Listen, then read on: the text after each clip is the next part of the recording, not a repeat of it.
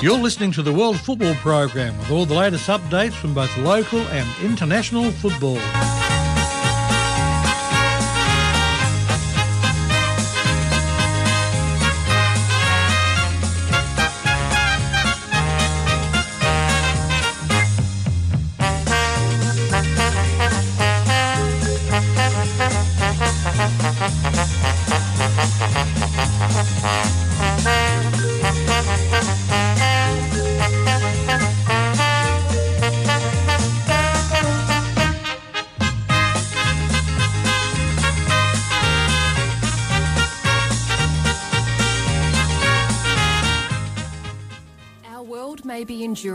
Long silence.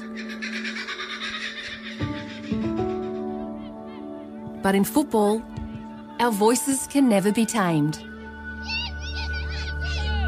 And in 2023, we will sing again as one. Bonded by our passion for the beautiful game.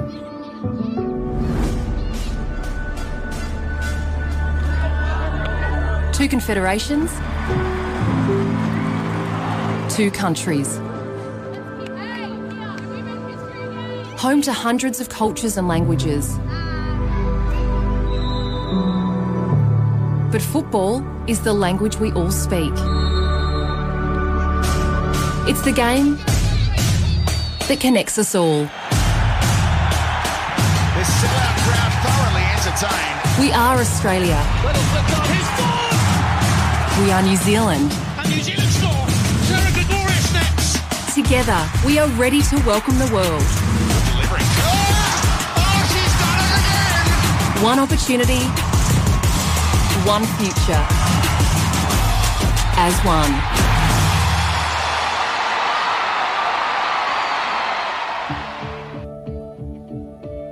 Tēnā koutou, tēnā koutou, tēnā koutou katoa. Today, two Paihiratia together, let's make history. Australia and New Zealand have come together as one to deliver a tournament of firsts. The first ever FIFA World Cup across confederation boundaries, the first FIFA Women's World Cup in the Asia Pacific, and the first in the Southern Hemisphere. But for the As One bid team, it's not simply just about making history. It's also about creating opportunities. Your vote today for As One will create those opportunities and open new frontiers for the women's game. As One, we stand ready to host the Women's World Cup 2023 and will set new records. Over 1.5 million spectators, increased commercial revenue and broadcasting audiences possible because we span four time zones. And at the heart of everything we do will be the world's greatest footballers performing on centre stage. Our modern stadia and first class football facilities will ensure the best preparation for all teams. Our three travel hubs will mean short travel times for players and fans, while our mild southern hemisphere winter ensures ideal playing conditions. And on top of all this, our 200 cultures will make every team feel at home. Together, we will make football the number one sport in our countries and leave a profound legacy across the Asia Pac region and beyond. Women's football is much more than a game for us, it is a social priority.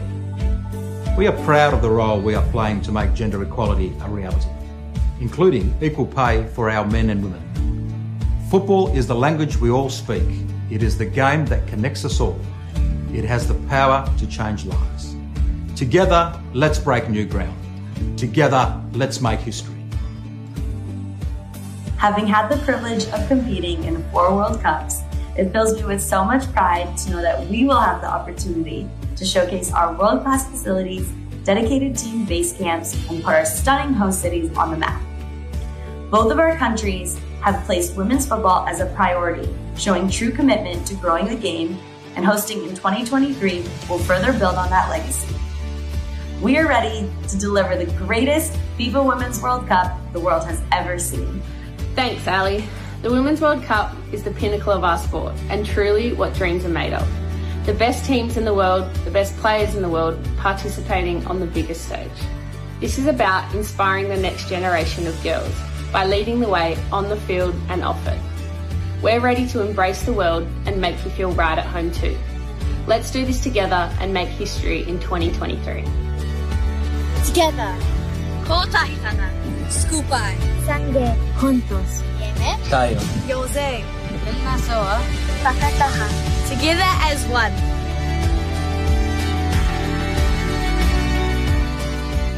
To all the FIFA Council members, g'day from down under. As we navigate our way through these challenging times for the world, we would be honoured to bring the world together for the FIFA Women's World Cup in 2023. Australia and our New Zealand cousins have a long history of achieving great things together and working hand in hand, as we have shown through our partnership approach to the COVID 19 crisis.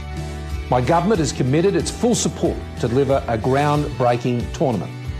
Being home to over 200 cultures, all 32 teams will experience that feeling of playing in front of a home crowd, with the biggest matches played in the biggest stadiums.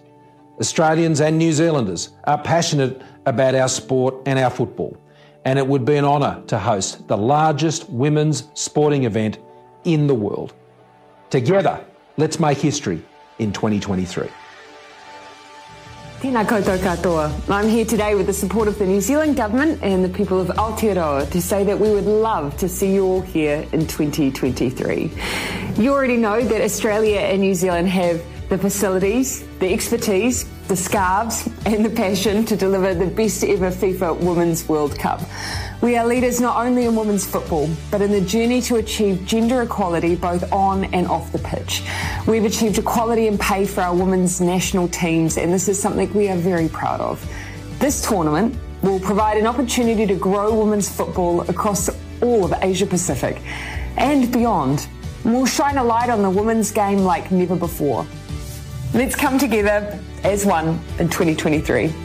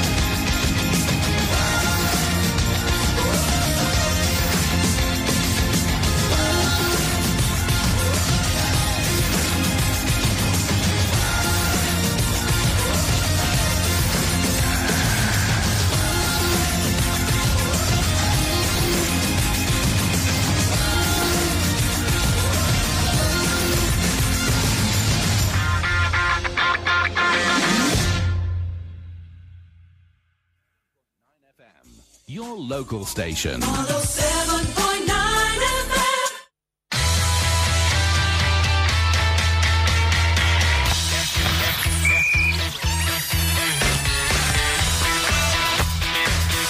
Coast Futsal accommodates for players of all skill levels and ages. With four great locations around Perth, we have a time and a venue to suit anyone's busy week.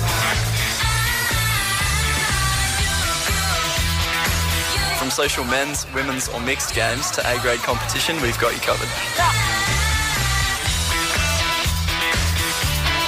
Games are played night and day, indoor and outdoor, all year round.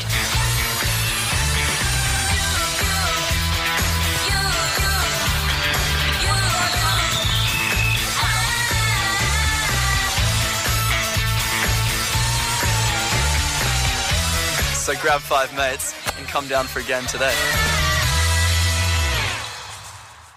Do you want better strata management? Put Prosperity Strata Management at the top of your list. We provide a flat competitive fee with no extra or hidden charges. We provide value for money repairs with contractor prices reviewed regularly. And we provide prompt professional service with 30 years experience, which is why our clients recommend us. Your property is our concern. See prosperitystratamanagement.com.au. Station sponsor.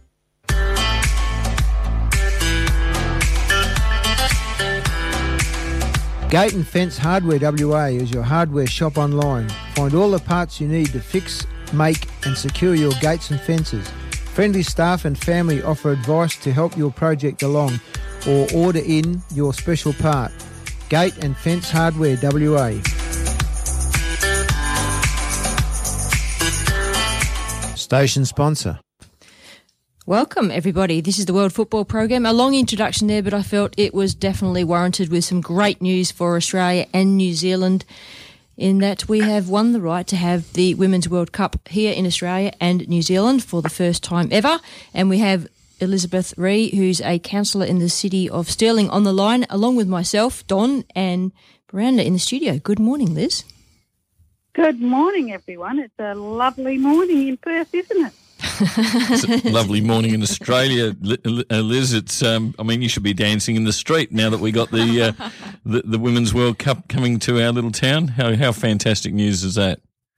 Ah, it's great. I think uh, we're all glued to the radio um, when it was announced, and yes, it was fantastic. And it's not only fantastic for Australia and New Zealand as a nation, but it's fantastic for all the girls and women out there that want to play. And 2023 is a really great three-year build-up that can, that can only be fantastic for women and for the sport itself. It, it's it, uh, for me. It's been twenty years in the making. I, I, remember around two thousand, the new millennium. We always kept talking on this show. The the sleeping giant was women's football, and uh, we said how long before it actually gets the respect it deserves. And uh, and and now this is like for me, this is the icing on the cake. We, you know, Australia's finally made it. We, we we're actually there. We're at a point where um, you know it's no longer a game that's looked at as oh it's just the girls having a run around. It's actually football played at its, highest level, and our girls are um, amongst the best in the world, and, that, that's why we deserve to have it here in uh, in New Zealand. It's a fantastic um, day for football in Australia. I'm proud. It's going to mean so many great things for Australia. Uh, we're in kind of border closed position at the moment, but West Australia is doing so great. Uh, Australia is generally doing better than the rest of the world in, in terms of COVID 19. Uh, we've got a couple of years before the uh, World Cup kicks in. We've got the news that the home of football is going to be built, and that's one of the uh, stadiums that is going to be used. Mm. Um, so let's hope that you know that actually gets underway and the stadium is ready for 2023. Mm. Um, we've got um, young Miranda Templeman in the studio here, and hopefully she'll be in that Matildas squad in a couple of years' time. yep, fingers crossed. um, playing your first game this week too, which is great news, Miranda. Yep, eight months in the making. So yep, 45 minutes. I'll take that any day of the week. Fantastic. Yeah, that's great. And uh, more news, of course, uh, that Simon Hill is stepping away from Fox Sports. Craig Foster is stepping away from SBS. Now, I'm not quite sure what to read into that, but possibly with FFA um, assuming control of the A League more and more, that uh, maybe, and the World Cup bid being successful, that there's something in the back end there. Something brewing. Yeah, something brewing. A, a, a new, let's call it, um, you know, a, fu- super super team of everything getting assembled. A super media team being put mm. together for the the launch of the new birth of football. Fingers crossed, because those guys.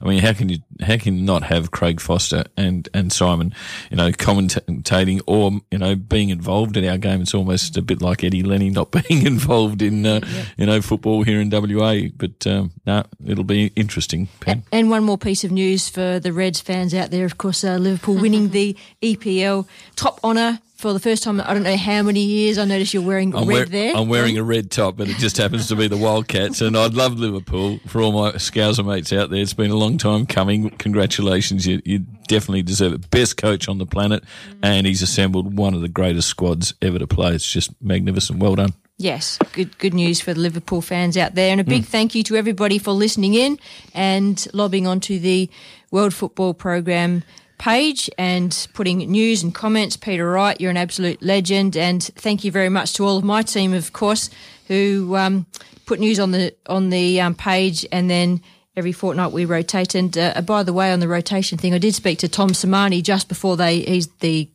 former Matilda's coach and now the New Zealand Ferns coach. I spoke to him just before the bid and then just after the bid and I said, Tom, whether we win it or not, you can come on the radio and have a chat to us, can't you? And he goes, yeah, no problems, Pen. So in two weeks' time, we're going to have a chat to Tom Sermanni. Oh, brilliant. Uh, hey, I just wanted to ask uh, Liz a, a question just at the council level. Liz, how's it been, um, you know, during this COVID period, you know, having council uh, meetings and making decisions on, you know, what's good for the local community? What, what sort of initiatives has the City of Stirling been working on during this uh, period of time? Uh, well, we've had, like the Premier and the Prime Minister, we've had like similar stimulus packages of of not charging for ground use, not charging for um, lights, etc. Great. I, I think it's been very, very difficult on the sporting clubs in particular, the bowling clubs, the football clubs, all of those clubs that re- rely on revenue from the local uh, to sustain them uh, during the season, the off season, etc. And because it's been so delayed, a lot of them are, are, are really suffering, and it's it'll be interesting to see. Um, we've got a free counselling service at Stirling as well for all the clubs and anyone else uh, to get them across the line, and so that we know what their issues are. Um, and we've got a big meeting again next week about how we actually make sure the clubs stay viable. But we have to be logical and cognizant of the fact that some clubs are just not going to come back again. So, therefore, the heritage and the history value of those clubs, some of our clubs are 60, 70 years old, um, we want to retain that. So, we're also looking at how we keep that. And it'd be fantastic when the Football Hall of Fame finally has their museum because then we can actually local government will be able to direct a lot of those clubs that way, which which will retain not only the sports history but WA history, which is so important as we go forward, e- especially in the lead up to the cup. Uh, you know, we'll definitely have a game here, which is fantastic.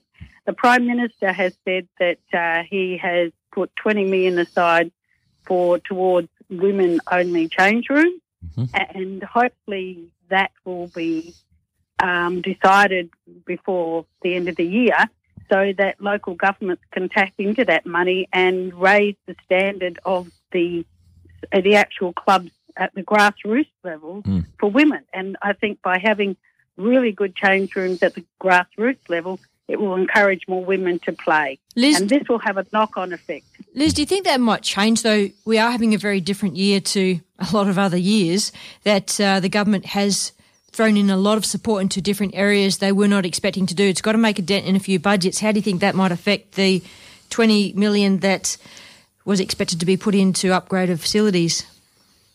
Well, the Prime Minister has also said it's got to be shovel ready projects. It's got to be infrastructure projects. It's got to be projects creating preferably jobs. building That's right. to create jobs. So having change rooms definitely create jobs. So it's Yeah. actually part of their stimulus plan and it's part of getting the uh, economy back and running because one change room is not just the concrete, it's the electrician, it's the bathroom, The the, plumber. tilers, it's the plumber. But it's also, I hope, I'm trying to push through at the moment that that local government and state government use at least 60% of Australian owned products and services. And that might be difficult because we can't source some of them.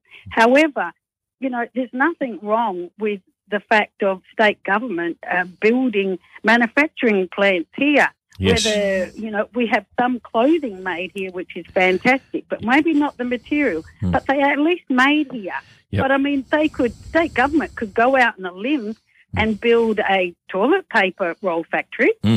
That- that- that's going to create jobs, look after the future here. And So sanitizer? there's little things like that that I think create jobs, and they can be orientated to sport to hmm. make the products that we use in sport hmm. cheaper. Yeah.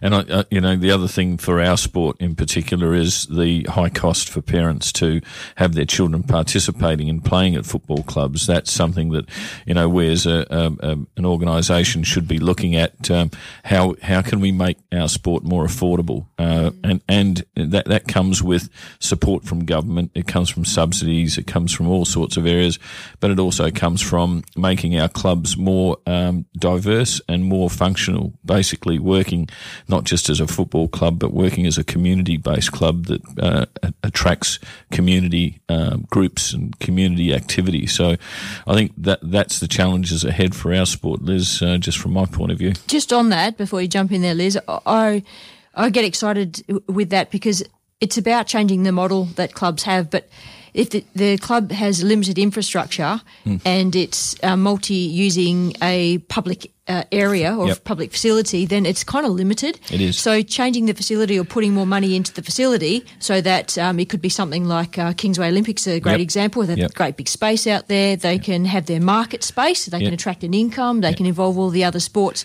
in that area. They can bring income into the club. Sure. And then they could potentially offer lower cost fees to Yes. the members. And that's hopefully that's what we're, you know, the, the, the future of football is to get that uh, high cost down and uh, not not have uh, families who basically are struggling now uh, and can't afford to pay the fees for their kids um, dropping out of the game because of that reason. Yeah, can I just ask Miranda? You're involved with the NTC at the moment, so in the women's NPL National Premier League. Uh, for you, uh, I know your parents are. You know, heavily involved in transporting you around because you don't have a license yet. Um, you have a lot of programs that you're involved with, and a lot of after-school activities involved in your sport.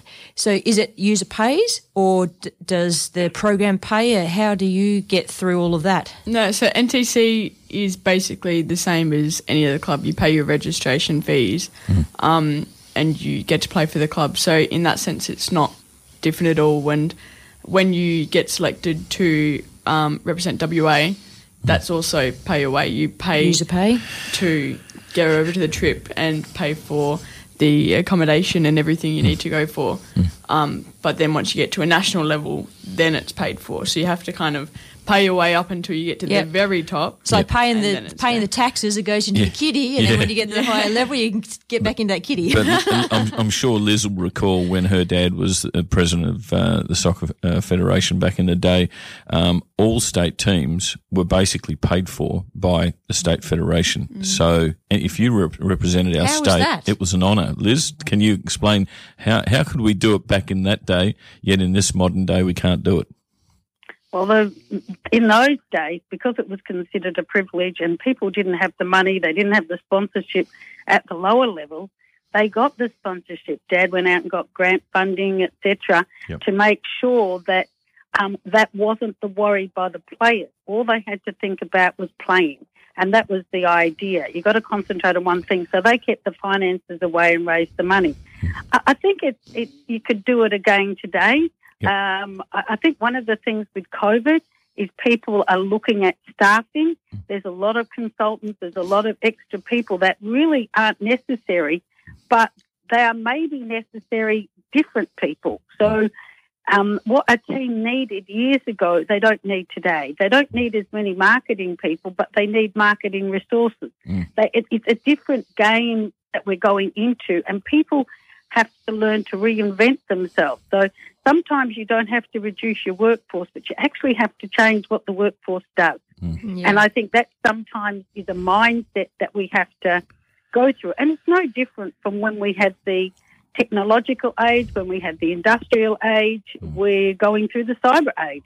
A- And we just have to just reinvent. People will always have jobs. Yeah. You're just got to be able to do something differently. And I think this day and age, like um, especially with sport, uh, and even when we see the Olympics and that, the cost of money uh, to attend and what they what the players miss out on on going, um, that's been raised on the federal level so many times, uh, and yet it doesn't seem to get a Guernsey, which it should do. So hopefully it would. Um, a lot of councils like Stirling, they uh, if a a person that lives in the city of Stirling, a, a um, someone under eighteen, and I'm trying to have that raised to anybody. um, goes and is selected to represent Western Australia uh, or Australia, then they can actually get money from the City of Stirling. Yeah, and that's So- that's a great initiative. yeah. Yeah, so it, it might not be a lot, but it might pay for a couple of things. We've Yep. also paid for a years ago. We paid for a team Mm. that went and played netball, Mm-hmm. and um, they had all City of Stirling um, bags, so that saved them buying a bag. So you know we are very much committed to sport. Uh, we're the biggest council in Western Australia, the tenth biggest in Australia. We we know how much sport is is so much ingrained in the Australian culture, and uh, and we're very proud of that. Uh, and uh, I would love to say that we would have a great stadium in which someone could play, you know, one of the games uh, for the um, World Cup in the city of Stirling turf. But one never knows.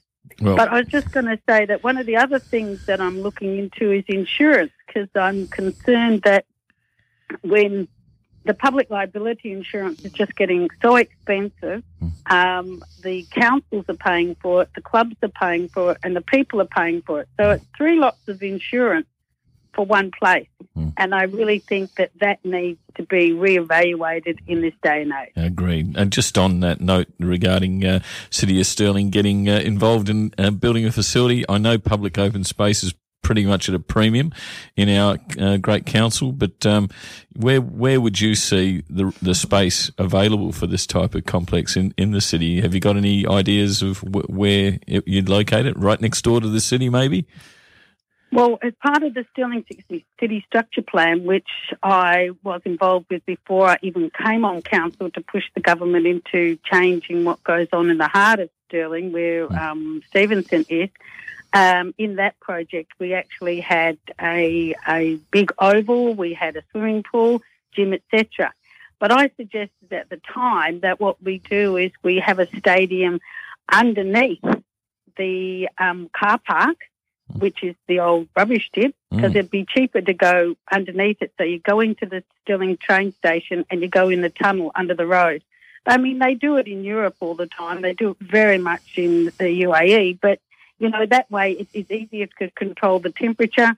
You've got car parking up top. You've got the train. You've got the bus, um, and then it's contained. It wouldn't really work for football because that wouldn't work for Aussie rules, but for soccer and rugby, it'd probably work quite well, and uh, you could actually have it uh, under the ground. Under, underground stadium. Wow, with no sunlight. That's that would be pretty uh, different. Ga- like a game being played at night. I'm it's like an, in an indoor facility. idea. Yeah, it's like mm-hmm. basically an underground indoor facility. That's a lot of sand that's got to come out from under the ground. Well, I mean, if you built it on top, Yeah. which is right next to Stirling, mm. you, you'll have to take more of it out because of the peak Yes. Mm. and, and because it's an old rubbish tip. So to me, it's probably, and we did these figures 20 years ago when we were trying to get the a, a stadium built um, prior to being on council. Hmm. That above or below the ground, that's our greatest and our biggest open space because most of the other areas are all built on, unfortunately Yeah, and we don't have as much space. Although where we've got the Sicilian Club and down the back there at Grendelford, that's got a fair bit of room, but it's quite swampy down there, so you would still have the same problem with the peak. Yeah. Well, what about the um? Well, if it's not got any natural sunlight, would the pitch be artificial, or would they get artificial light to grow real? No, but grass? they're all artificial. All artificial. Everything. A lot of things are going to artificial now. Uh, Your tennis, your um, bowling clubs, they've got artificial turf. They've got an artificial turf put in in I think it was France that I saw, uh, and that's totally indoor playing soccer indoors, um, like you you would play volleyball inside, Mm. and it's just all artificial. Just, wow, yeah, that is. Uh, yeah, you've just uh, blown everyone's minds there, Liz, and I'm sure everyone's thinking hard about it because that's it's sort of uh, new age type stuff. And uh, where whereabouts in Europe do, do you know of these sorts of venues actually Well, uh, in existence? There's France. There's definitely one in France. Yep. There's one in Dubai, um, and uh, which you go into, and they don't have a space problem, but they have a temperature problem. Yep. And so that you can you actually go. Um, I've been in Dubai, and you actually go under the ground. So you um, you you go actually, you know, like have you ever done the um, Fremantle prison tour underground? Yep. It's like that. You go underneath the ground so it's cooler and everything. You just walk through a tunnel and you're there. It's no different from getting out of a train station and walking under a tunnel or the subways in New York, the subways in England, it, it, it, the subway in Melbourne. it's exactly the same. You just walk in, you get out of the train station, go under a tunnel, and you're at the venue. I'm thinking of the e- engineering specifications for that and how many supports you'd need to put per square metre to actually hold up that amount of space above a pitch. it doesn't work in my head. no different, no different when you would have to put the stadium um, uh, above the ground. You have to still stabilise it. The difference is with the cost of it's like one third of the cost of doing a bowling green is reduced by having artificial turf, and it's becoming more common. And with people having allergies, the change in weather conditions, um, people are saying we can't have it like it is.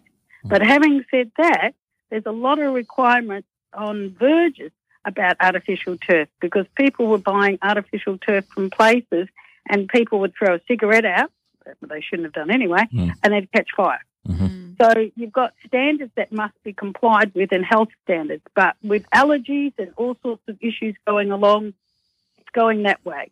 But it doesn't mean it has to be synthetic or plastic. Hmm. It still can be like a bamboo or some other uh, hemp or something else like that that can be made. And there's a lot of work being done on it. There's a big activity at the Henderson Centre where we had a presentation about weeds. So instead of having grass and having to mow the grass, what you do is you get specific weeds and they're really close together. So they look like grass and they just mow it in a certain way. And so you look like you've got a playing field. Wow. Liz, uh, you are a fountain of absolute amazing information. Thank you so much for joining us today. I really appreciate your time.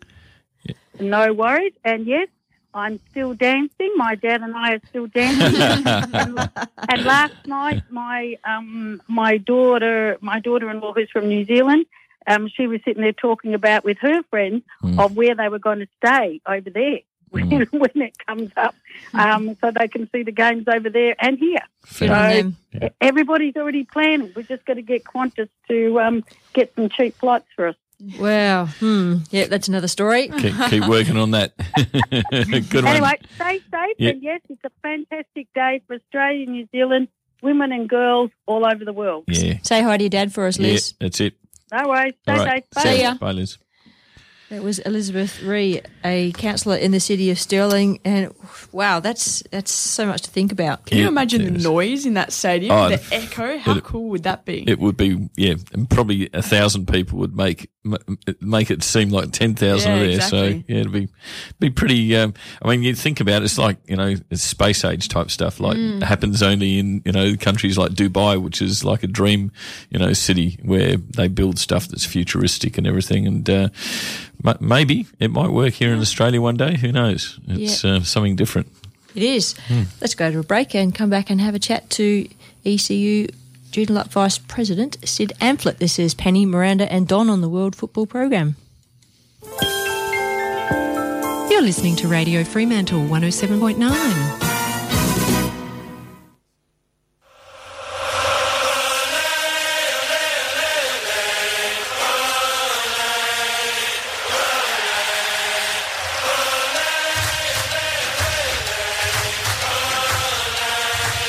Hi, I'm Peter Szkiela. The world is a little different to us all right now. We may be learning to play football with our mates online, keeping in touch by FaceTime, and watching classic matches on Share TV. One thing that won't change is being able to listen to the World Football program on Radio Fremantle. Your World Football team are here every Saturday from 10am to 12 noon. We appreciate your support and stay safe, Australia.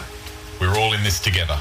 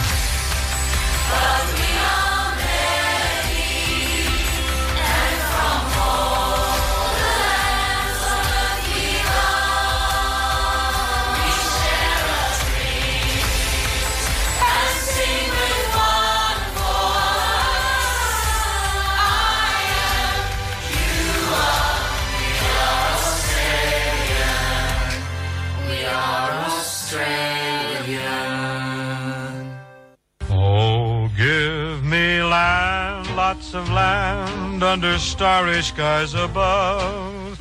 Don't fence me in. Auswest Fencing and Iron. Are you looking to build or replace your gates or fencing? The Auswest team can offer four generations of advice, materials, and kit assemblies for your unique fence and gate project. We specialise in colorbond, aluminium, steel, and timber gates. Check out our galleries at auswestfencing.com.au. That's A U S W E S T fencing.com.au. Don't fence me in. Everybody has goals.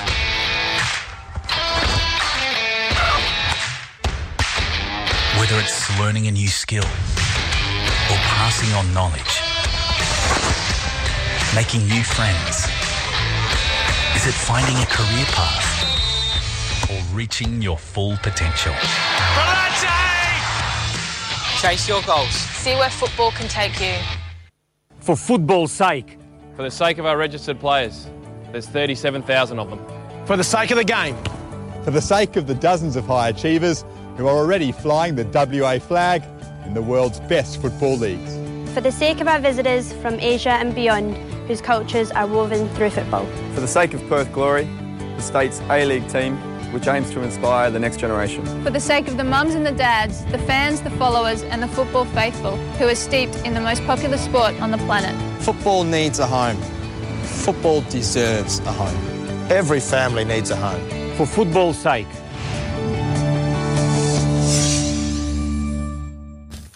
There's absolutely no reason whatsoever that anyone should be able to think of that we cannot now get at that home of football. It's going to happen, isn't it, Syd? Welcome to the show. Thanks, guys. Good to be on. Ah, great. Uh, you, you, you're down at the home of ECU Joondalup uh, at the campus. Uh, I've, I've just left the campus uh, partially because I'm having some tiles done at home. I don't do anything at home, but I, I've, I've actually uh, completed the task of my wife thinking I'm absolutely useless at everything, so I should just give up on it. Syd, I'm sure. Uh, but I did come on to, to, as I do, to just to annoy people and make sure everything's all right. I am going back to the campus very soon, where where I'm more comfortable. They need you, mate. You're uh, you're the driving force of that club, along with uh, probably another half a dozen gentlemen that have been there forever and ever. And uh, things are starting Oh, to change.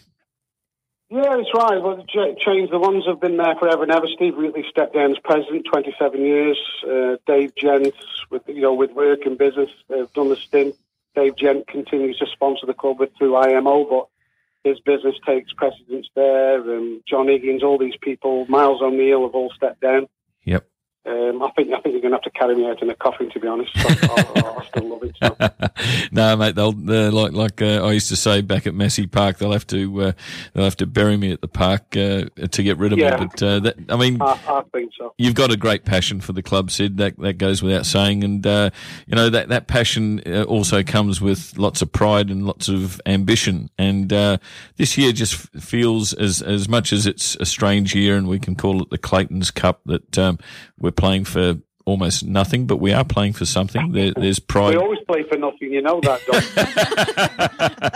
We're- the reason winning, winning, winning the league in normal circumstances does not reflect, No. you know, is, um, what what's put in. But anyway, But let's not go down that we won't. today. yeah, we'll keep it keep it on the path of um, what's what's in store for ECU this year, under uh, the guidance of Kenny Lowe, who um, you know Kenny's a, a favourite son and uh, returns there with um, some great ambition and hoping to uh, get ECU back up up the ladder at the top where uh, well, you know, the, you know, it's like Don, and the ambition has always been to win the league. Um, for me, um, uh, and, and develop the best players we can, which we have. We have done. Um, a lot's been done in terms of um, in terms of player development to try and stop that in Australia, and, and I mean in terms of um, the way they've increased the um, academies, the 22 academies doesn't help. Yep. Um, you know, so that's been difficult. But uh, me personally, my ambitions are, you know, I want to win the league. I want to keep producing players. I think we've got one, of, you know, one of the best coaches became available. Yep. Um, I've seen him work before. I actually got him down to the campus for about a month Hmm. before he went to the NTC. So it's been a long term dream to chase him got him finally here, and um, yeah, he's certainly he's there this morning and he's talking to all the juniors and the commitment's fantastic, and that that was the same with Dale as well, by the way. Yeah. Um, but changes with, with changes with new presidents enabled us to get Kenny on board, and you know, we we talk about change, and I talk to Kenny. We, we want change, but some what is change? And some people want change, but don't want change. If you know, if you know what I'm saying. Yep.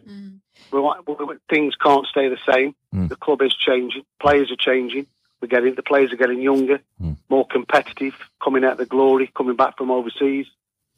Uh, these players from next year uh, to the you know be horrifying for the old timers like Tommy, Shane, and John, but they'll train three days a week. Syd, give Uh, us so we you know yeah, yeah, give us a little bit of an idea of the landscape at uh, ECU Joondalup in terms of the pathway for players. Do you have all the levels of football? Like, give us an idea of the programs that are there and the numbers, etc. Well, we've always we've always uh, worked on uh, one team per age group. Um, we don't do social football. Doesn't suit my, my my philosophy is everybody plays the TCU. Don't like seeing people play away from the ground. Think you need to be part of the club. And we have trials, and that's continued. I do I do believe the standard slipped a little due to the, you know, the uh, escalation of the, you know, the academies. There's now 22 academies. There's not enough players to fill those academies uh, best need to play the best. So we're trying to get back to that. Certainly, that that's that's where I want to be. Um, you know, that's how we've developed players in the past. We, we went through the pathway of the FFA doing a 4-3-3 to all clubs, and it was at the detriment of everything. Um, but yeah, we're changing, and you know, Australia's changing. We need to find those players again. Um, you know, I'm a big believer in the NPL. I think the NPL's a fantastic league, some fantastic players. Bayswater, you know, the Nichols, the Gogsies, you know, and I looked at the Gwelup side last week. Fantastic, you know, they got Aaron, Williams playing, McKetchy playing, fantastic players. You, look- you look at Perth, won the league three out of the last four, fantastic. We want to be like them. You know, that's where I'm striving to be. We want we want to be as consistent as them. On on our day, we've been able to beat anybody, but on any day, we've been able to lose to anybody as well. It's consistency, isn't it? So you have to get that Yeah. consistency, consistency, and and uh, you know, and, uh, the players are they adapt. I've, I've watched Kenny's training, fantastic, you know, but Hmm. you, you have to transmit that now onto the pitch. Big test today, Floreat, uh, and we start next week. And, and I said to Kenny, this is. He doesn't believe me because I said, "Oh, this is a 15 game warm up for next season." But he, let me tell you, he wants to win these 15 games, like everybody else.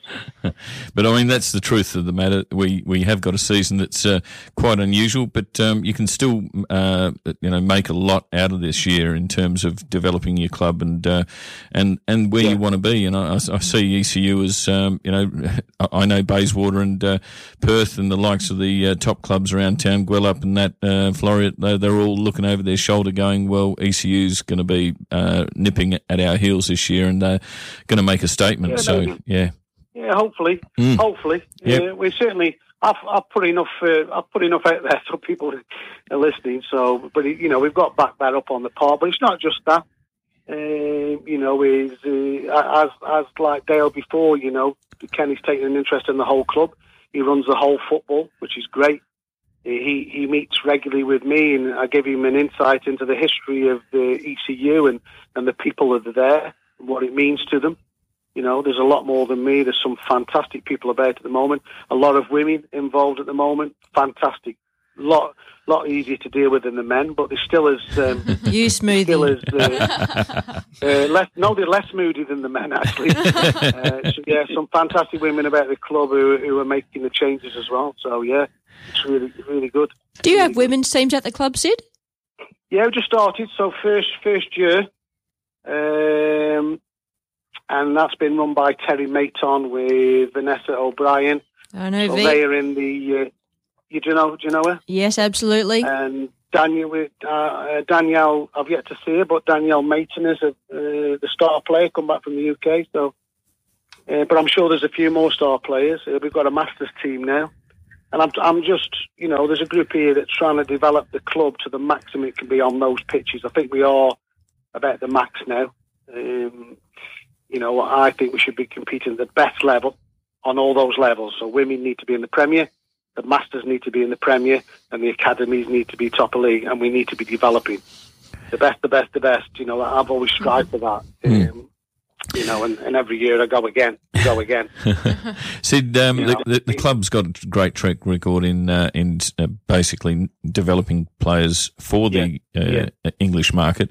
Is that going to change in the coming years, where you're going to focus on maybe keeping them here and trying to help the club uh, become a force, or are you basically going to say no? We we still keep that pathway open. The kids have to go. The kids that are good enough have to go offshore, and the ones that basically um, are- here are the are the best that we've got for the local competition here. Oh, I think Kenny's philosophy is the same as mine. We want we want to develop players. Uh, Kenny wants to give players a pathway. I don't think he finds any more passion than to give players opportunity to go overseas or wherever they go. He wants players. He's been there, been a professional. Yep. You know, I had a trial once at Port Vale, but hey, let's not go there. You know, uh, when when when Kenny does his stories on a Thursday night, I've got my stories as well, just at a different level. That's all. Um, we're, we're, we're, we're both we're both the same. We we want to develop players. We want to give players opportunities. Yeah. At the same time, that first team needs to be successful. What what is success? Hmm. Is it, we've always been good in development, mm-hmm. but we fell short at the first team. We we we, we spoke to Dale about we you know we want to give you the opportunity to to be successful and produce a player. So there's a, there's a thin dividing line there. There is. Uh, Kenny Kenny's exactly the same. Hmm. If a player has an opportunity to go in the A League, we wouldn't be stopping him. If a player has an opportunity to go to Europe, we certainly would be encouraging that. Uh, at the moment, that won't change. Uh, there are training development fees available, mm-hmm. and that does help to keep the club alive. You know, At the end that's available to everybody. You find a player, hmm. that's available to everybody. But first and foremost, hmm. is get those players into clubs. We've got a player, Matthew Dench, playing with the first team today, 15 years old. He's signed for Charlton on a scholarship. So that, that conveyor belt is still going. And, you know, we're, we're trying to get the word out there a bit more. I think people get fed up of hearing we've got a player here, player there. We just go about a business. You know, Matthew Dench is going to England in the next couple of weeks Yep. uh, to start a scholarship. Charlton, Ashley Maynard Brewer, 21, is at Charlton, and you know there's players over there uh, doing very well. So we, we'll we'll continue to do that. And while he's here, he'll be part of the first team squad, I assume. So you know, Sid, with the different season that we're having now, a uh, delayed start and uh, finish is in a different time period, maybe to usually what it is. Uh, Has that brought any challenges or reservations or any risks to the club? And how have you managed that? Well, the, the, the biggest thing is the financial. Obviously, start with the presence. I'm sure Don's been there a few times with us. Uh, we start with the presence, you know, and I can understand some didn't want it to start, some didn't want to, you know, can't pay the players. Every club will manage that themselves. Uh, I did say all along that there, w- we would be charging people to get in. We would be having crowds, and we will we will be getting money in for food, and that's been seen in the last two home games, pre-season friendlies. We've had good numbers, and, and we've taken decent money over the bar, which has enabled us. But obviously, the sponsor money came in early. Uh, those sponsors have supported us. Three major sponsors and, and, and lots more behind there. Uh, they all paid up front quite early, and, and not one of them said, "Oh, I want my money back." They can see what we're trying to do with it. You know, you do need money to pay players. It's a fact. You know, uh, expenses, and everybody will manage it in their own way. We've had everybody's had discussions, and you know, and ECU's no different. We'll we'll manage that the best we can. Having said that, we've got some absolute nutters, football nutty fans like me who seem to want to just give money away. And all of your time. Yeah, look, Yeah, well, the time, you know, the time is you, you never replace the time. No. Uh, my wife, I've just always done it. Yep. And she's done her bit with. I'm sure Don knows she's done the food on a Thursday and the food on Absolutely. a Saturday. Yep. And she tries to get away, but she still does the food on a Saturday. And you know, is and I put her in for a, a chips and gravy competition with Sorrento because I believe she does the best gravy. should have the And I'm- chips and I'm gravy cup. I'm, I, listen, Don. We are, I'll put this out to Kerry now, and um, it's a Sorrento. There will. I've asked the Chips and Gravy Cup, and they are up for the challenge. Oh, brilliant. And my wife's my, my wife's embarrassed by it all, but if, if, there's got to be a trophy on the mantelpiece. Oh. If it's not the league, Yep. it's the Chips and Gravy Cup. You just got to, you got to, you just got to fill, fill it up, mate, and all the players will be into it. But, uh, uh, we had a chat with uh, Liz um, Re, um, Julius Re's uh, wonderful daughter, who um, is uh, passionate about the game, and we talked about the old days. And one of the things that you know stuck in my head after chatting to her was the amount of money that um, Mr. Re was able to get out of sponsors. And you just touched on how well you've done as a club, you know, Yeah. bringing in new sponsors. Is it time for our governing body to basically get serious about having someone in Football West who is a Julius Re or a um, um, Tony Finney, someone who can go out and reach across to uh, the top end of town and get that sponsorship money our governing body needs to make our competitions and our uh, subsidies for players to play, uh, um, you know, more, affordable and more attractive. So, I mean, it, Well- I'll put it to you. That last bit I'll say is if I said to every club president in the NPL, go and find me 10 grand from someone and we put it in a pot and there's 120 grand to play for and we'll give prize money for who wins who wins it who finishes second third fourth there's a dividend that's paid to every club that comes in and brings 10 grand to the table i guarantee every club would come up with that 10 grand Well, for me, is I've always been an advocate. Is uh, you know, uh, this this works. It's a pyramid the wrong way, where we give money to play in our own league. Yeah You know, with Football West and Football Australia have major sponsors, but don't feed any money down to the clubs. Yep. It's quite a peculiar situation. You see it in the in the cricket. Mm. Um, we we actually pay about twelve or fifteen grand a year to play in your own league. Mm. I've I've always been an advocate. I, I don't get it. You know, is sponsorship. If you get the right sponsorship, is and I'm I'm a positive person. I've been involved in business. Mm. The, the business is there. If you push enough, people, you know, can you give us can you give us twenty? No. Can you give us ten? No. Can you you don't give up. I'll take the five hundred. correct I'll take whatever. correct You know what I'm saying? And then all those Yeah. five hundred dollars build up, and you get a banner and this and that. Then then you find out where you can get the cheapest banners made, that's it and uh, you just got to maximise what you got. Football West. You know what? I remember a few years ago, and we we, we never paid the sponsorship people, and you know, and we we humdumming along, and we complaining, and we went. I'll tell you what.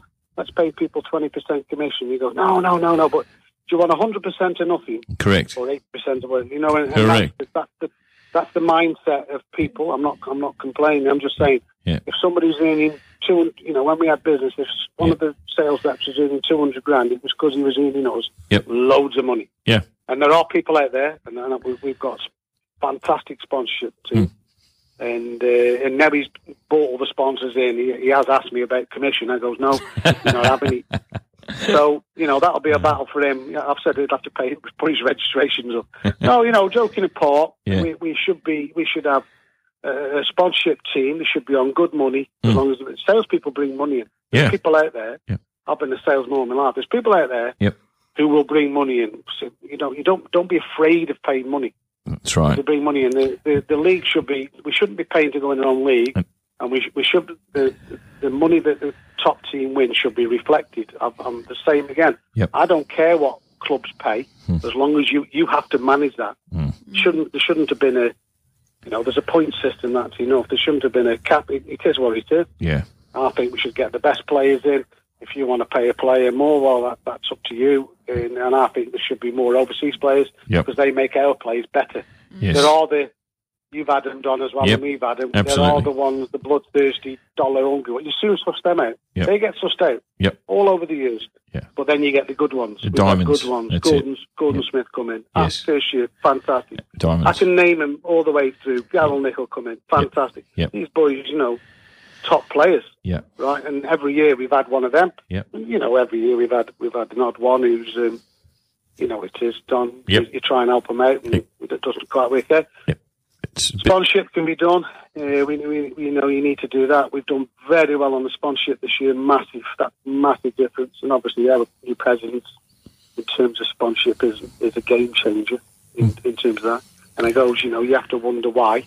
But we've all done it. yeah We've all, I've done it for 20 years. Syd? You know, but I, you know, my wife said to me, you, you need to stop. Go up there, spend your hours, stop giving money away. Mate, I'll, I'll see. I'll see you at the uh, uh, the chips and gravy counter later on when uh, Floreat and ECU are playing. So I c- look forward to having a beer with you, Syd. No worries, mate. Thanks, Good to Syd. talk to you all. Appreciate your time. All See right. ya. See you, mate. See ya. Bye-bye. See you, Bye. Bye. Syd Amphlett, the Vice President of ECU Joondalup He- salesman. I can see it totally. He, could have talked for another two hours, old Syd. He just loves chatting football, especially ECU football. Yep. Yeah. Do you know of any other fixtures happening around the traps we can promote right now? Uh, yeah. Um, look, I, I think the the real competition uh, that kicked off is in the Sunday amateurs. So the uh, NPL, um, oh, sorry, the uh, amateur uh, Premier Division, which uh, kicked off last week. Even though there's no promotion this year, it's still a very, very uh, interesting league, and uh, the big guns uh, that, that that are expected to do well are Leeming Strikers there, and uh, and uh, who was the other crew? Jaguar, who were a good force last year, and Quins uh, also expected to do well. But the usual suspects, North Perth United, started off with a win, 4-3 against Maddington White City. Kwinana and Wembley Downs had a two-all draw, uh, both fancied to do well this year. Leeming Strikers 6-0 over Queen's Park. Jaguar 1-all with uh, UWA Netherlands. Hamersley Rovers a big win over Southwest Phoenix. And we were worrying about whether the Southwest would um, come back and, you know, be able to form a team because of all the turmoil that went on down there. and what happens every year in the Bunbury area and Yeah, it's changeability from oh, leagues and availability of the- players the- and so on. The day that there's stability down there, that, that area will be a force again. But uh, It'll happen eventually, It will. Don. I mean, they've been knocking on the door. Well, they got that so facility down there that's just, you know, Yep. first class. So, yeah, they, they started off with a loss against Hamersley. Joondalup uh, Amateurs uh, beat Ju- uh, Quinn Quinn's FC Amateurs 3 1. The match of the round today is, uh, sorry, on Sunday is uh, UWA Netherlands against Kwinana United. That's expected to be the big clash. Uh, in round two, so that they're into round two. Uh, Yep.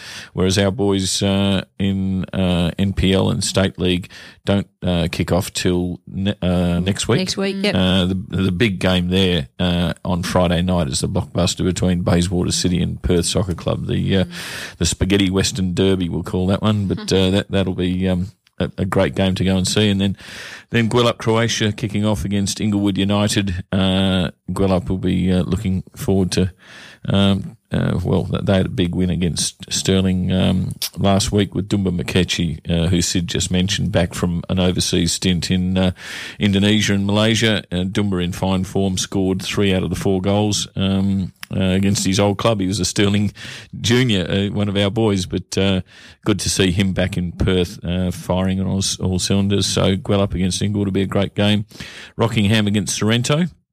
That'll be uh, an interesting game down at Lark Hill. Um, both both clubs, um, you know, probably looking uh, to get them their season sort of um, stabilised early uh, because of the short season. There's no relegation, but I- I think you know there's still a lot to play for. Floreat Athena taking on Armadale at Litis Stadium. ECU Joondalup taking on Cockburn City down at the campus, and Balcatta against Perth Glory. So that's round one, which kicks off, as I say, third of July for the night game and uh, fourth of July for the rest of the teams. But um, yeah, today it's all scratch match time. So uh, just basically go on the Football WA website and uh, one. eke out the uh, info. But uh, the big game is probably ECU June and Floreat. That'll be a good good game down at the campus. Yeah, the boys at footballwa.net uh, put out great information during the week. There was a great interview um, with Cheesy. Matthew Cheeseman. Yeah, the Yep. cheese man. And when he had hair. this is cheesy with a full uh, Ranger look. He just he looks sensational. Love him. Love the guy. We will go to a break and we're going to come back and have a chat to Marianna Tabain. This is Penn, Don, and Miranda on the World Football Program. Thank you for listening in. Radio Fremantle, 107.9 FM. They can say what they want now. Cause we'll be screaming out, we can be heroes everywhere we go. We can have all that we ever want. West Coast Futsal Association has social competitions at Hollywood Futsal Club in West Perth and the Mount Lawley Futsal Club.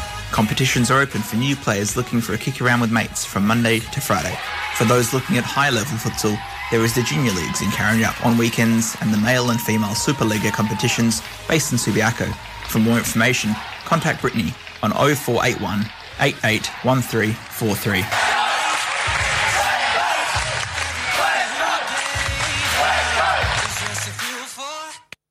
The World Football Programme is a community program run by volunteers just like our host station, Radio Fremantle, applies for government grants and sponsorships from year to year to keep us on air. Your support by way of station membership or donation is greatly valued. Contact Radio Fremantle weekdays 9494 2100 for information on how to become a member or to donate to the station. Thanks for your support. Do you want better strata management? Put Prosperity Strata Management at the top of your list. We provide a flat competitive fee with no extra or hidden charges. We provide value for money repairs with contractor prices reviewed regularly. And we provide prompt professional service with 30 years experience, which is why our clients recommend us. Your property is our concern. See prosperitystratamanagement.com.au. Station sponsor. A hero to me is someone that you look up to that can kind of save the day no matter what's happening. I know when I was a kid, I didn't have many female role models. Having young girls grow up and be able to have role models is what I'm most passionate about. I had so many people tell me that I would never make a living off sport. I'm here now doing it. I guess it sounds cliche, but believe in yourself. It's not always going to be a smooth sailing ride, and there's going to be many ups and downs, but people know the real me and know who I am, and that's really important to me. When I'm home and playing in the W League, I cherish those times. I get to play every weekend in front of my friends and family and kind of give back to them for all the support they've given me. The most amazing thing for me is captaining Perth Glory. Every time I get to walk out on the field wearing the captain's armband, leading out the players that I grew up with is amazing. Yes, that was Sam Kerr, who's come a long way. I can't remember how old that promo is, but now she's captaining the Matildas, and we'll hopefully see her in a game here in Perth in a few years' time in a new stadium, doing what she loves, playing in front of the home fan and her family. Good morning, Marianna. How are you? Uh, good morning. Uh, pretty good, thank you. How are you going? We're all awesome. Thanks for joining us. That'd be the first time on the show, I reckon. So thank you. Welcome. No worries. Thanks for having me. No problems. Now I'll state my bias up front. I am a Mum FC coach, and I have played there for many years. So I'm very happy that uh, I can align yourself with Mum FC. Um, give our listeners a little bit of a, a profile or bio of yourself. Um, from you know, you're a junior. You're from this area where our station is in, in the Spearwood area, and uh, your travels across Australia and, and back. Uh, yeah, so I started off at Cockburn um, City Soccer Club. Uh, I was obviously really young when I started there and um, played with many, many boys at the time, so there weren't many girls around then. Um, and then from there I went to Western Knights and then um, played with Kerr there. That's kind of where we met. And yeah, through there we just moved through the ranks um, into state teams, Perth Glory. And then obviously I made the move to Melbourne City and last year um, pursued an opportunity in Europe. So yeah, And now the borders closed, you're maybe a bit stuck, but that's probably a bit also good for maybe Perth Glory and Mum FC and Australian football. Uh, you said you you're injured. How did you get injured? um, I'm actually not too sure. I pulled up. Um, it would have been November last year that I pulled up during the game, quite sore um, in the quad area. And since then, I just haven't been able to really shake it off. Um, and then I kind of, I guess, rush rush getting back into it because I haven't really had many big injuries before. Um, so I guess I'm a little bit stubborn in that sense. um, and I've yeah tried to come back and haven't been able to get rid of it. So in the process at the moment of um, trying to sort it out and find out what's wrong. Will you be playing some of the WNPL in the short term here for Mum FC? Um, yeah, I'm- hoping to. Yeah, yeah. Just once I've yeah figured out kind of what's going on with my leg, if it's referred pain or um, any of that, and then I'd yeah really like to obviously debut for the club and move forward with the girls and see uh, what the season can bring. okay. Can you name drop some of the other players in the squad? Oh, I can, of course. Um, you've got Katarina Jukic. Um, so she obviously played for Glory last year. Um, So a big name for the club. Um, we've got Katie Schubert, so another ex-Glory teammate of mine. Um, Sadie Lawrence, James Gibbons, um, Stacey Woodfern. So we've got quite a solid, strong. And I think I think the girls will do quite well. Yeah, bulk of the squad comes from the um, Queens Park Club, uh, so they're used to playing with each other, and uh, they've played a few scratch matches. How have they gone in those? Um, I do know on the weekend they beat Perth, so I'm going to rave on about that one. Mhm. Um, Definitely. 3 1. It was 3 1, so uh, pretty big result considering some of the players that they've brought on. Um, apparently, Lexi Moreno came on. Um, so they had some yeah good players in the mix, and yeah, the girls got the result, so that's a good start. It is absolutely. So, uh, sitting on the sidelines at the moment as part of the cheer squad, um, are, are you looking maybe it, because it is a kind of a strange season, it's starting later, finishing earlier? Are, are you looking to maybe ease into it in a small kind of way and then play games, or are you not going to come into your hundred percent? Well, I've been trying to come back. Um, like I said, yeah, a little bit stubborn in that sense, but I guess yeah, trying to work through training slowly once I've figured out what's wrong. Um, yeah, I'll start with training and then progress from there into games, and yeah, hopefully I'll be able to get a few games on my belt before I guess I decide what my next move will be. The uh, squad trains and plays on the artificial surface at Mum FC. Is that right? Yeah, yeah. So, how do you feel about that coming back from an injury on that surface? Uh, I guess I'm not young anymore, so I'm not that happy about it. um, Don't be so yeah, hard I on yourself. You feel, yeah, well, you feel the impact more when you get older, and I didn't, I didn't listen to the girls when I was young. Um, but I'm, I'm not that, I'm not that, um, yeah, bothered about it. I guess we have an advantage in terms of we train there, we play there, and then, you know, the girls that we verse, they obviously don't get that opportunity um, every single week. So I think it'd be good for the squad, um, probably not for the opposition. Yeah, then on the other hand, that um, Mum FC has to go and play on grass, so I don't think there's any other Yeah. teams in the league, is there, that play on the artificial surface. So, yeah, could could get a bit muddy on some of the grounds out there. Mind you, most of them are pretty damn good condition these Mm. days at that top end of football, of course. Um, are you a teacher, by the way? I am, yes, I am. Okay, so is that what you do full time outside of football? Yeah, yeah. So I'm a relief teacher at the moment. Um, yeah, so my parents were all about having a backup away from football. Um, so I finished my degree, I think, two and a half years ago. So yeah, I've just been teaching ever since. Okay, that's great. What's your specialty? Uh, just primary education. Okay, wonderful. It is good to have a Yeah. backup. Like we've got young Miranda here in the studio. She's learning all about media, and you've probably seen her in World Cup, you know, promos and all kinds of things, getting herself out there. Hopefully, uh, how old are you right now, Miranda, and how old will you be in 2023? So I'm 17 right now, and I'll be 20 years old. So young for a goalkeeper, but um, you know you never know what happens. You just gotta put your head down, keep working hard, and hopefully be pushing for a spot in that squad. Yeah, speaking of goalkeepers, we all know that Lydia Williams is kind of concrete into into that spot. Um, there's no chinks in any of the armour. No. Um, so, you know, as a young goalkeeper, how do you kind of work your way up into a position with the squad, knowing that you might be on the bench?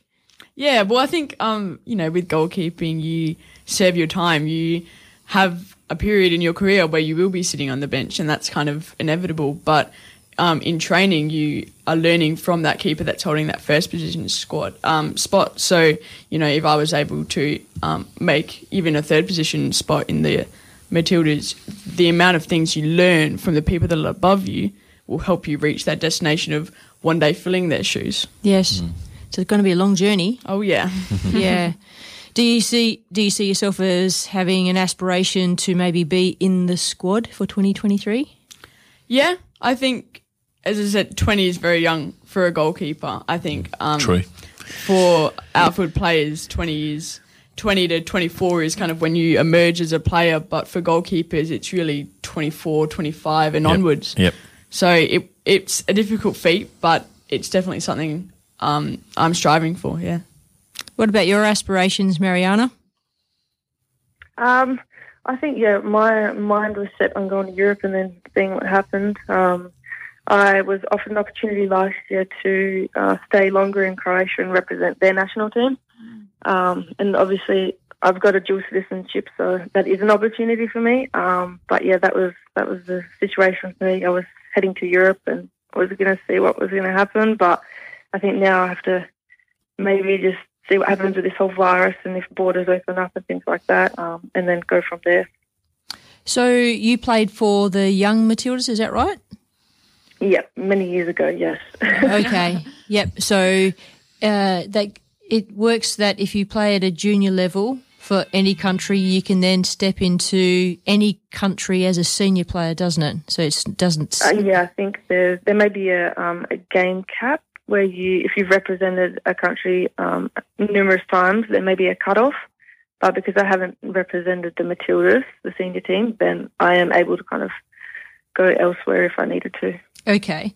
Yeah, I'm not hearing you um, being very passionate about playing for the Matildas. What's that about? Is, isn't that your first call, really? Oh, it would be, yeah. I mean, I guess I've yeah spent many many years playing here, um, and at the moment, I don't think that. I guess that's on the radar for me. Um, I think they've got their team quite set in terms of the older players, um, and yeah, I, I don't know. I'd, I'd love to play international level football, so that would be something that I'd aspire to do, and I guess overseas would be where I would head. Yes. We were just talking to the Vice President of ECU Joondalup, Syd Amphlett, and he was saying that there's some young players in the squad that are going off to play in England. And I wondered how that was actually possible with um, borders being closed. Although I have heard of other people who are leaving West Australia and going to other countries, so there are exemptions. Yeah, I think there's special circumstance. So if it's like um, a contract with a club and they want you to come over to be um, a, an employee, it's almost like essential services type um, movement. So I'd, I'd imagine that's how they've worked that one. Hmm. Okay.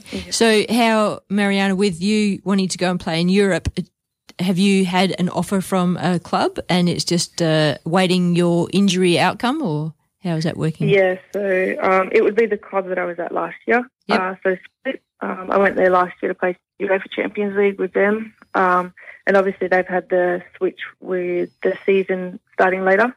Uh, but they that was their second half of the season that they started later than usual due to the virus outbreak. Um, so at the moment they're playing catch up a little bit. They've reduced their games, and then I guess if they qualify for Champions League, then I'd look to go over again. Yep. Yeah, it's a funny old time at the moment. We don't really know what's happening with the A League Yeah. that's proposed to turn into a winter competition, and we don't know about the W League. There's mm. kind of not been any conversation about that yet. Mm. So, yeah, lots of things up in the air. But good news is we've got a World Cup coming our way in a couple of years, and there's going to be some stadiums built, one of them which will be in Cannington, Queen's Park, Yep. which is actually five minutes from where I work, which is pretty awesome. And, and Liz, unless Liz gets her way and it's underground at the City of Stirling. That's amazing. you never, never know. yeah, absolutely. Uh, Miranda, the women's NPL fixtures are starting next week. Run us through who's playing and where. Yeah, so we got the opener on Friday night, eight thirty PM, which I'll be playing NTC versus Curtin Uni, and then you've got Sunday. You've got the other three games are all at three PM. You've got Perth versus Freo, which will be a really good game. Redbacks versus Subi and Mum FC versus Balcatta. So I think Freo versus Perth will be my game of the round because you've got um, Freo, who are obviously uh, winners of the night series, um, versus Perth, who they've recruited very well in the off season, but I think, and they've got a lot of big name players, but I think they just they're yet to gel as a team with um, a lot of players coming from Balcatta and then um, graduates, and they've got a really good coach in um, Brogan there. So I think uh, they'll take a season to get running. I think by the end of the season they'll be a really good team, but um, just because of the potential that they have in their individual players. But once they gel, I think they'll be a great team. Absolutely. I always say to my young players in my 14s girls team when they say, What can I do to improve, coach? And some of them have got really good skills and good attitudes anyway. And it's not just about their individual improvement, it's about all of the players knowing and liking each other and learning to trust each other Mm. and knowing how each other plays. And then they all improve as an entire group. And you can see, as a coach, and you see those things connect through the season. It's very exciting. Yeah, I think. Well, we had um, at NTC um, our team that would played the night series, and then you have uh, seven or so players that weren't in that night series team as they were training and playing in the Perth Glory squad. So the NTC team in the night series did very well, and now you've got these um, a bulk of new players coming in, and we kind of had to, as a team, almost take a step back and reintroduce these players into the way that we wanted to play for the season, and gel as almost a new side, Hmm. bringing in these players and then um, re-going from there. And I think the amount of work that we've put in in this off season has just been amazing, and with the plays we've got and the team has come together really well in a really short period of time. I think we'll do really well this season. Great. That, that's it, isn't it, Marianna? That all of the clubs are in exactly the same situation of there's been a, a long hibernation of football, uh, and then they've had to get cracking when Football West has said, okay, uh, restrictions are easing, football's back on, get back into training, season starting in such and such time. So the motivation of each individual has um, probably been exposed when they've had to put their boots on and get down to training, and the coach is going, "Oh my God, what have you been doing the last three months?" and then like, "Come on, we've got games in four weeks. Get your stuff together." How have you seen that period of hibernation and then activity pan out, Marianna? Oh yeah, it's definitely rattled. I think each individual in the squad, as, as well as the coaching staff, they've had to, I guess, you know, adjust their pre-season completely. Um, a lot of the girls, you know, were coming in fit already, and now all of this isolation kind of time has changed things for a lot of people. Um, and I was at training the other week when they were told to get on the line and start running. Um, so I don't think many of the girls are too happy, but at the same time, they, um, yeah, you kind of have no choice. You have to get fit, you have to get firing. There's not much time. Yep, yep. And look, and I see there's possibly a bit of risk factor with uh, with uh, fully fully grown, uh, strong athletes. They're having to get fit in a, a fairly short space of time if they haven't had match fitness over the hibernation period, and the risk there of injuries playing on the artificial surface and on the grass, um, and then all the impact that you couldn't do until restrictions were eased along the way is possibly a few more risk factors there. Mm, for sure.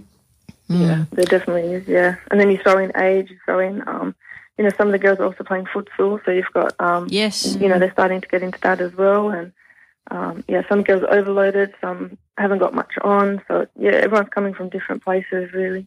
Yeah, yeah, overload. That happens in the young ones as well. With my 12, 13, 14 year olds, they'll be doing netball or basketball at school, then they'll do something else, and then they'll go from futsal to outdoor training, and they'll be doing like five things a week. And they're, I mean, they they love it because they're excited and they've got Mm. lots of energy, but um, it's that, the burnout that's your worry. yeah, that's right. I mean, you, you put them in uh, intense situations, and your body and mind need time to consideration to have consideration of things to make proper decision making, and then they also need to heal and have proper sleep, and then have time for homework as well and study Mm. to make parents happy. Very important. Yeah.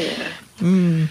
Marianna, it's been wonderful having a chat with you. Uh, I do hope that we will see you playing some games for Mum FC very soon. The squad sounds awesome, and I'm looking forward to seeing their first game next week. So, uh, thank you very much for your time. Awesome. Thank you very much for having me. No problems. Enjoy your weekend. See ya. Bye. You too. See ya. See ya. Marianna Tabain, a cracker of a player. Mm. Love to see her playing for Perth Glory if she gets stranded here. Yes.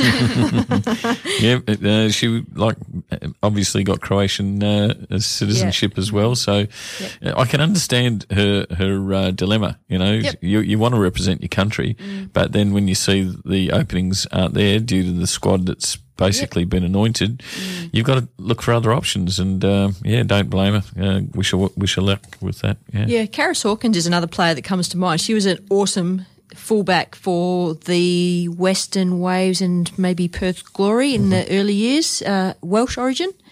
So she went over and I think she did represent Wales, so that's where nationality lies or, or allegiance lies.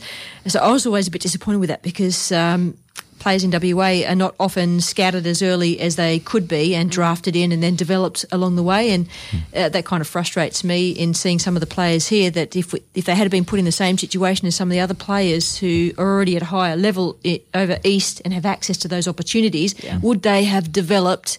Um, and gone beyond, and it's yeah, So much of it is just um, right place, right time. Yeah, correct. really. and a bit of luck too. Yeah, you know, bit of luck. You got to Mm. be score that important goal or do that important piece of play that Mhm. gets the coach's eye, and that's it. You're in.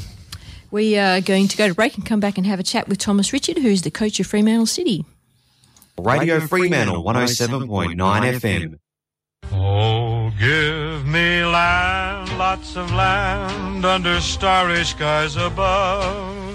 Don't fence me in. Auswest Fencing and Royal Tryon. Are you looking to build or replace your gates or fencing? The Auswest team can offer four generations of advice, materials, and kit assemblies for your unique fence and gate project. We specialise in colorbond, aluminium, steel, and timber gates. Check out our galleries at auswestfencing.com.au. That's A U S W E S T fencing.com.au.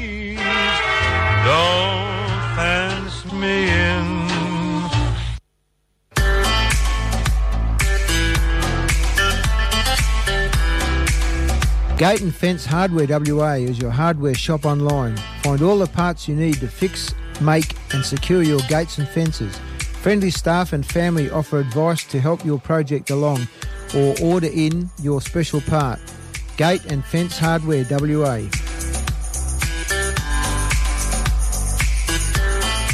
Station sponsor. We are one, but we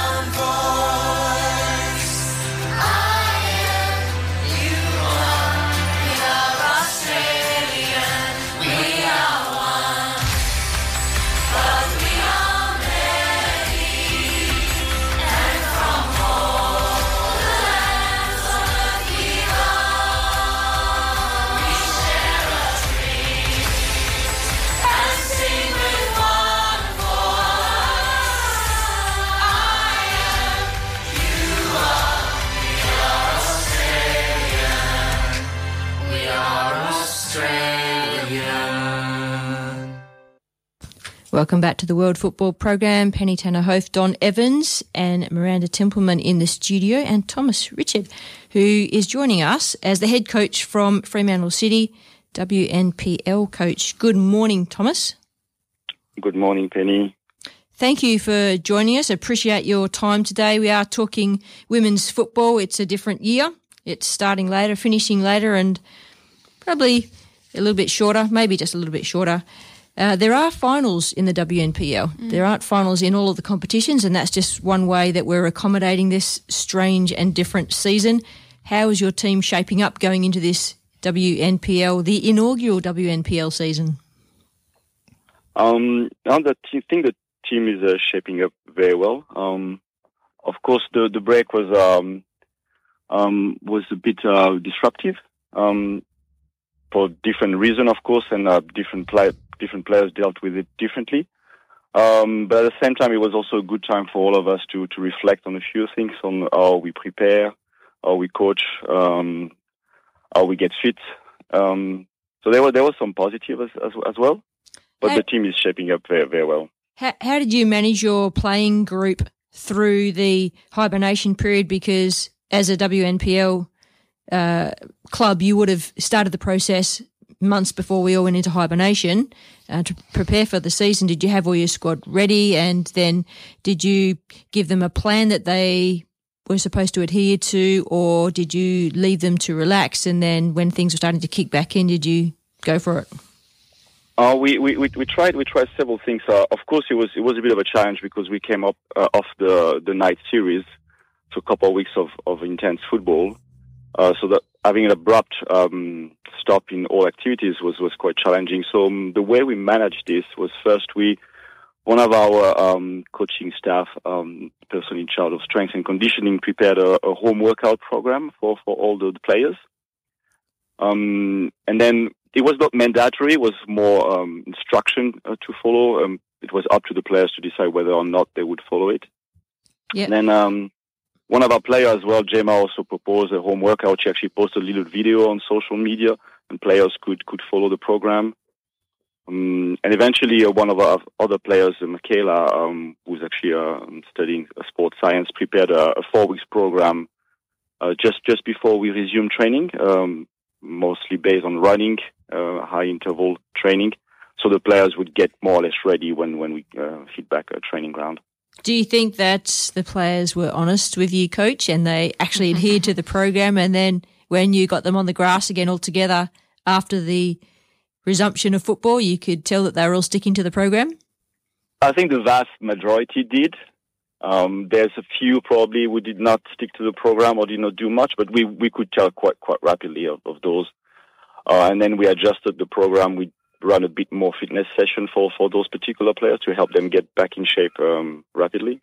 Mm, I think a lot of it is also there's a difference between the running you can do by yourself and football fitness when you get back on the pitch. The short, sharp, change of direction constantly for 90 minutes. That's a completely different ball game than going on a 5k run. Totally. Yeah, ex- exactly, exactly. I guess most of the program we were trying to put together was, was for injury prevention, making sure the girls would do sufficient strengthening and just keep keep keep alert so their their body was not going from high intensity, which is basically was was the night series, to to absolutely nothing. Mm. Uh, that was that was the risk we wanted to avoid. It's the motivation too through the hibernation period. I know that coaching uh, a group of girls that families had other things to attend to that were more important than football. So after about the first four weeks or so, um, you know, it was like, okay, we can keep giving out the information and we'll hope that everyone will attend to it and maybe keep their fitness and skill level up in whatever way they're able to. Uh, but you know, the longer that the period stretched on in, in lockdown, so to speak, there was other things that um, you know started to become more important for you know mums and dads as well. But getting back into it, you're right. There's a benchmark. We're all going to be playing games at this particular date. You will have to be fit and ready for that particular date. So we are going to adjust our programs. We're going to make sure you're all fit and ready. Do you have any reservations, Thomas, going into the new season uh, about how the squad will be in terms of I don't know injuries or availabilities, anything like that? Uh, for time being, we have just one or two players that have very, very minor injuries, so so nothing nothing serious. Um, most of the players look quite sharp at training, um, so I, I don't have any reserve for ti- I, I mean for time being. Touch touch wood. That's good. You should say that absolutely anyway, so that all the other coaches think that you're on top of it. Can, would you like to ID some of the players in your squad, like give them a little bit of a profile to um, let our listeners know? Um, yes, of course. So, um, so we've got um, a group of players. It's basically the core of players we had uh, last season, and among them we had two players who uh, finished uh, best and fairest um, at the end of the season. So there was Jay McCrane and, and Laura Waltman. Yep. Um, we've got also um, Michaela Lyons, which was finished in, among some of the top goal scorers last last season. Uh, and we were very lucky because two of the glory players that joined us, uh, Tash Rigby and Jamie Lee Gale, um, in the off season. Um, and so we're very, we're very blessed and, and pleased to, to, to have them uh, joining joining the group. Absolutely, it makes for a strong group, and of course, you did do very well at the pre-season night series by winning it. But I do have to say that so did Mum FC. They did pretty awesome. I was very Yeah. happy with their kick out in the WNPL. But congratulations on on winning the night series. You did a great job. Thank you, thank you. So uh, at, at the same time, like you said, this um, in in the night series, uh, a, lot of the team were missing quite a lot of their players. So, so I guess it's it is it is instructive to to, to um, of the, the fact that we won the night series, but at the same time, uh, many team were uh, were missing some of the key players. Thomas, I was just going to ask, what's the goal for this year in, in terms of what you would like to see at season's end? Where, what sort of benchmarks have you set for the girls? Um, the benchmark for me is, is always to, to improve. What what is im- most important for me is is, is to uh, to create consistency, to be able to produce results, uh, not just uh, not just the night series or not just over a season, but try to, to build something long term. Um, and that that involves the first team. That involves also the the under twenty three and the under eighteen. So to make sure we give opportunities to players to play to play up, and make sure we, we create you know something that is lasting. Um, that concerns also the coaching staff trying to, to get a large coaching staff so that uh, uh, it doesn't rely on one or two uh, two people. Yeah, so it's, it's try to create really a culture culture of of of, of uh, performance of um, for for the long term. And how about with the interaction with the boys and the men's league? Uh, the girls, um, you know, and, and the boys basically um, s- setting up a, a good social vibe down at the club at Fremantle? Because uh, I think it's it's just so important having um, everyone together and treating it as a family. Yeah, so th- th- there is a time to do that. It's a little bit uh, tricky at, at the club because we actually uh, geographically separated. The, the boys are mostly training at Hilton Park, uh, and all the girls and women at uh, Warhol Park. Um, so it, it's not it's not natural to organize a get together, uh, but there's intention this year to organize dinner all together at, at Hilton probably. So the intention is there. Give us a, an idea of the size of Fremantle City and the pathways for girls and women from young to high football levels there. Um, so if, if we if we talk about the girls' side, so we have uh, all the, the junior uh, levels. So we've got uh, under um, under 12, under 14, under 16, under 18. There's two team under 16, um, and I think maybe two team under 14. Uh, and we have all the different level in women football. So from WNPL, I think all the way to Division Three, I think. Um, and we just got a technical director that's been appointed, uh, just dedicated to uh, girls and women, uh, where all the idea is, is to strengthen the pathway um, for, for for the girls and women. And who is that? Uh, that's Gary Church. Gary Church. Yes. Ooh.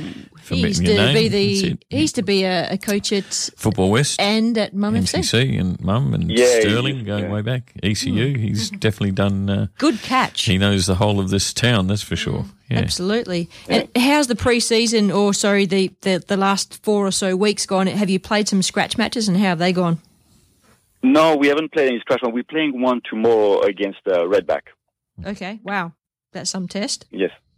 Yes, that's fantastic. Exactly. and, and then your first game is going to be against uh, Perth Soccer Club. Are all the fixtures at three o'clock? Yeah, on Sunday. Yeah. Okay. I think it is. Yeah. Yeah, that's interesting. Okay, what's your thoughts, Thomas, on the A League switching from a a summer season to a winter season? What do you think about that? Um, I'm, I, I, I, I don't know. I guess it will have consequence. What, what will be exactly the time they will be they will be playing? The time of the season? I don't know. The the hub is going to happen in the next um, three or four weeks, I think. So the end of the current A League season, which usually finishes in about April or May, will happen in about three or four weeks. So that's the end of the last A League season, and then they're thinking they're going to change to winter, and I assume it will go parallel to our local winter season, so April to September-ish. Mm. I don't know. And what's what's the rationale behind? I'm I'm, I'm not really sure. So Well, uh, originally they changed it to a summer season to avoid the big national sports in their their space, the same profile space and branding space. So avoiding the AFL season and maybe rugby or whatever. I'm not sure, but I think that's less important and less significant now because we're coming to our own space and maybe we need to create our own brand and moving out of that summer space into the winter space, which is typically a football space. Hmm. Mm. There'll be Well, the- the- there'll be consequences, like you say, and I think one of them might be well that it'll might clash at times with local fixtures. Yeah, which which which I think is is is, is fine. I, I guess the, the the most important is um for for the, the the top league is is probably to have more games. I think the players at that level needs to have more games. I think I guess it would be nice if there was also more teams. Um, so players, you know, players for players for the post glory. I don't know how many games they had last season. Eight, ten games or twelve games In the Um, which league? in in in the the, the top league in the um, the women league. W League. Uh, W League, yeah, yeah. not not many. Three months, I think, it spans over. Yeah, very very short. That's very short. Yeah. Yeah. I don't think they um.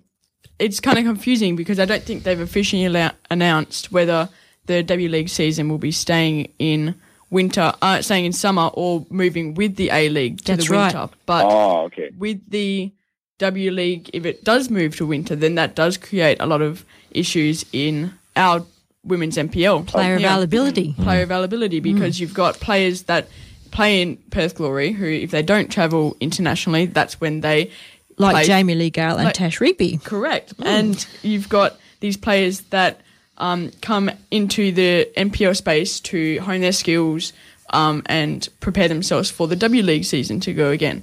But if you had the W League season and the NPL season running side by side, you wouldn't have these Perth Glory players in the NPL and thus reducing the quality, I think. Or the international players that come from example for Ameri- from America, Mm. which really add value to the W League season when it runs in that short space from October or November through to January or February.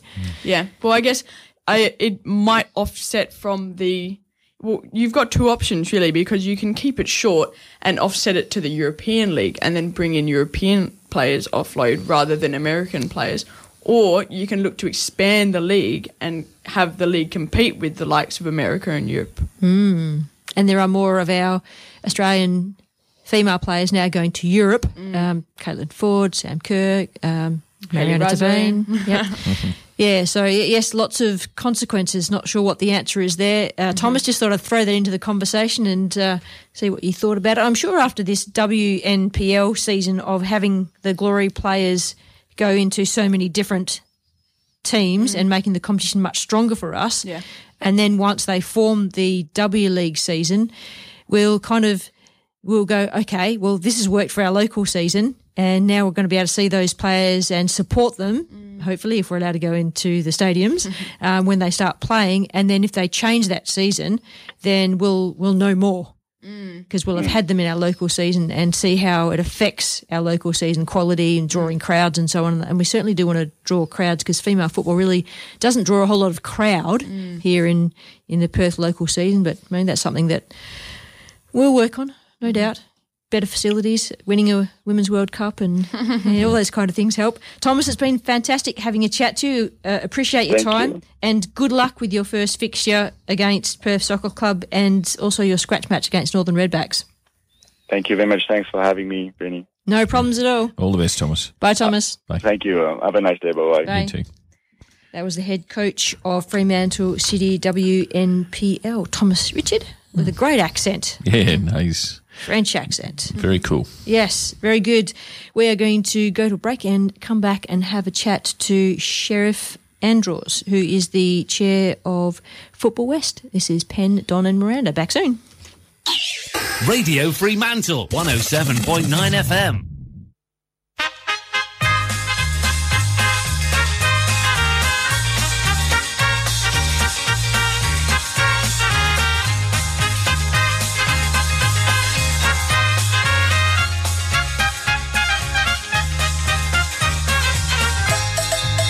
Hi, and welcome to the World Football Program.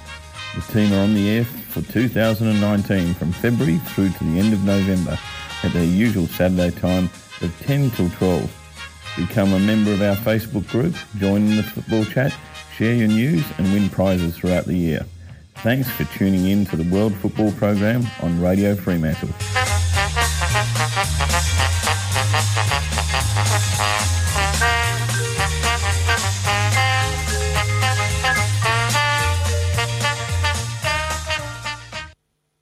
Slower version of the World Game is starting up as part of a program to get seniors out and about. It's already proved popular in the UK and it's hoped an Australian league won't be far off.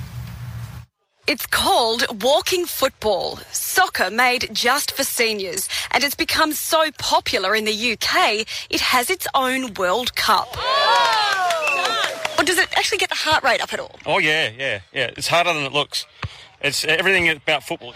You've got to learn those skills and, and just not run. That's the only thing. We're looking forward to a league match, kind of thing, you know. It's, Good competition. Oh yes, no doubt. Only a quarter of Aussies aged over 65 get the daily recommendation of 30 minutes exercise.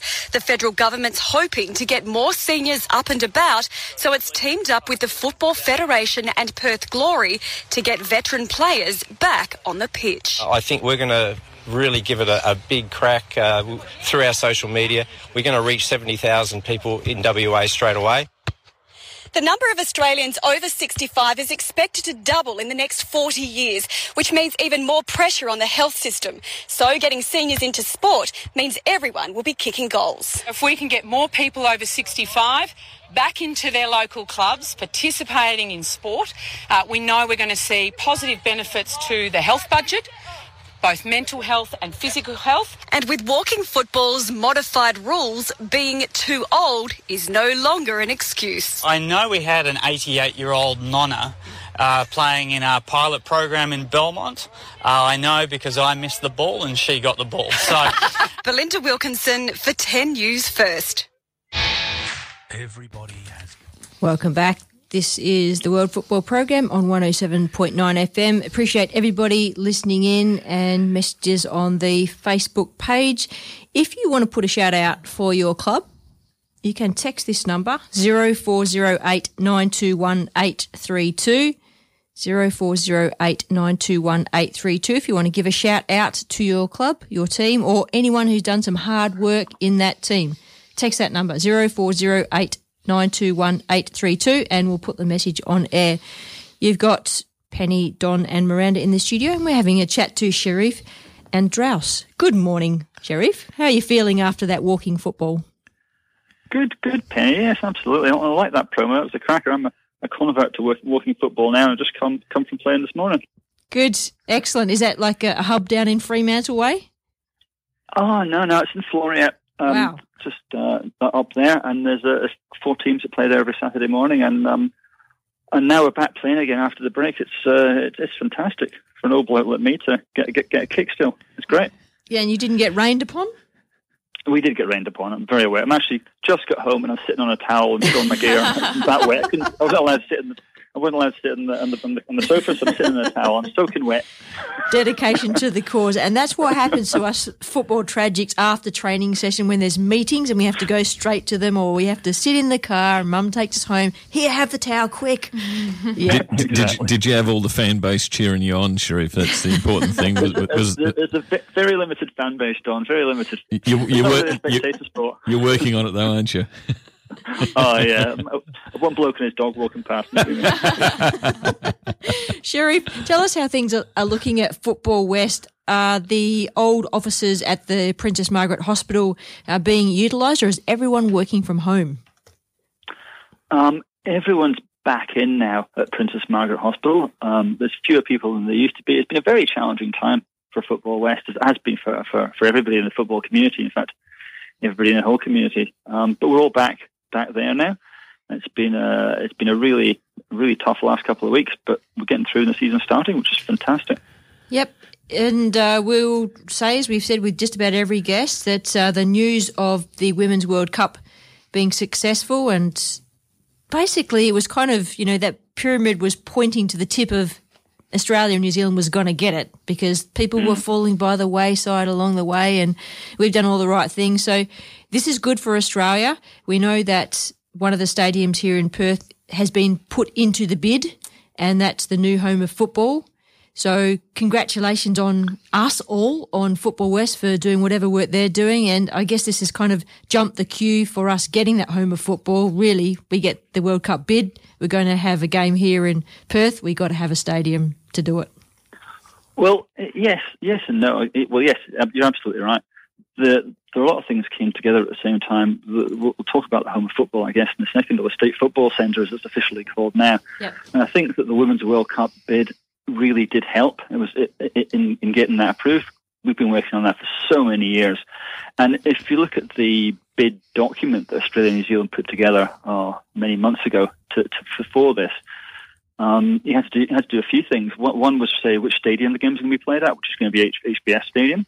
But you also had to say what was the training facilities because these these teams come you know, weeks beforehand and they need top top class state of the art training facilities, which we didn't necessarily have. And the State Football Centre was put in the bid document in anticipation of being approved. Luckily, it has been approved. And um, and that was one of the things that really I, I think helped in, in terms of WA being a part of the um, part of the bid. You know, if you go back over a year ago, there was some you know, media press saying that you know WA wasn't going to be included as part of the, the bid at all, um, if you recall. And it was going to be a bit like the Asian Cup where we missed out. And so there was a lot of work that, that we did as Football West, and, and you know, really kudos to James Curtis in particular, and Will, Will Goldsby, our deputy chair, in pushing the concept of games being played here and the State Football Centre being part of it. And so if it hadn't been for that, I think we'd have missed out WA as well. So it's a there's a lot of things gone behind the scenes to get to this point that people might not realise. So you did mention the HBF Park, which is where Perth Glory mm. play, but you Yeah. didn't mention Optus Stadium. So is, okay, is that because it's too big? Well, there's a number of reasons, but I think HBF Park is is a, is a perfect rectangular stadium for playing some of these games. Um, I, y- we don't know what, what games we're going to get, what teams are going to be based here in WA, but you know, a full twenty three thousand at HBF Park in a rectangular tight stadium is a great atmosphere, and that's I'm you know really look forward to that. Yeah, I do know that um, one of the requirements for a FIFA stadium to be used at the World Cup is that it can't be used by any other um, sports or clubs during the World Cup, which would rule out Optus Stadium as it would be used for AFL during Mhm. the same part, time period. Great. Love hearing yeah, that. You're absolutely, absolutely right, Miranda. And that's the same issue that MCG's had. Yeah. And uh, and so yeah, Uh, So I also did note that in the promos for the Women's World Cup, Scott Morrison was saying a maximum of three hours of travel between something and something, and I can't remember what exactly it was. I'm not quite sure if it was each of the hubs or from any of the football matches occurring. yeah. I think it was from city to city, and I think with a good tailwind, you can get to Adelaide. in less than yeah, I so sometimes in these, in these big things, we put a poetic license, I suspect. Yeah. So, um, speaking of poetic license, then, so we want to have the, the state football centre. Well, I'll stop calling it the home of football now. So, the state football centre. It's going to be built. The funds have been allocated. We're in the bid. Would there be anything that would stop that happening? Or would there be another facility put up as an option besides that? Are we locked oh. into Queen's Park? Oh, there's a few different questions there. She's talking about the bid itself for the World Cup. Hmm. When when the when games are allocated to WA, then no doubt the State Football Centre will be one of those training centres. Because as you know, in World Cups, you often get a group allocated to one, one area. So if the group's allocated here, there'll be a number of teams. And I think that there's a few other local clubs as well State Football Centre, like um, uh, uh, I think Dalmath Park's been put up as a as a as a, as a, as a venue as well, and Forestfield too, maybe Bayswater have been put up as other training venues for, for countries when they come. So we need to have a, a- a number of you know good quality training venues for, for countries for the base really. Wow, that's interesting. I'm just thinking of Murdoch University's facility and how you didn't mention it there, and how they've still got to expand on some of the surrounding arrangements there to make it um, in the final state that was proposed at the beginning. Uh, Was that not a consideration at all? Yeah, I'm, I'm not I'm not really sure. I can't I can't answer that question unfortunately, Okay. but I know that what what, what the, the bid document did is put up lots of alternatives. So I'll give you another example. You had to put up, for example, if you look at the bid document, which you can get from the FIFA website, anyone can see it. It has to list you know, a number of hotels in, in Perth that would be suitable for FIFA delegations. So there, there are a couple of hotels mentioned in there now. Are they going to be the final ones that are actually used by FIFA? Probably not. I think you have to demonstrate you had enough, you know, training grounds, you had enough hotels, and those sort of things to, to qualify for, for their requirements. Yeah. And So imagine now, now it's one. FIFA will start, you know, going more details to what, what how things will actually work. Yes, and proximity to those hotels too. So, for ex- uh, Yeah. just an example, if Murdoch University was chosen as a venue, but there's no hotels, uh, maybe Fremantle might be the, the closest area. Maybe that's not yeah the, the ideal training arrangement. Although Fremantle could do with a bit of an injection of tourism and anything at the moment. It's kind of got a bit quiet in the last uh, couple of years. Old Fremantle, bit of a ghost town like Time actually. to liven it up. Oh, we were there last week and it was chockers at uh, Was it? the Fisherman's Harbour. Yeah, it was. Uh, Nice. It was mad, but um, Yeah, weekdays it's a bit of a ghost town. yeah, Mm. yeah. But Anyway, I Talking just of Fremantle, so Fremantle, it was great to hear Thomas speaking just beforehand. He's a, he's a great coach. I, I, I did, may or may not know, I coach one of the club teams down at Fremantle as well. And on the Wednesday night, my team coaches the pitch next to his, and I'd love to think some of what he, his does, he does rubs off on my team, but it doesn't. which team are you coaching? I coach the social, technically it's South Social Division 2 women's team. So it's very social, a lot of fun, and uh, ma many levels of talent below what Thomas does. You have been coaching for so many years, Sherif. How long have you been involved with Fremantle? I've been coaching there, I think it's my 25th or 26th year straight coaching down there. Yeah. A, a couple of Yeah. questions from uh, some great fans that we got uh, of yours and Football West and uh, and also this show.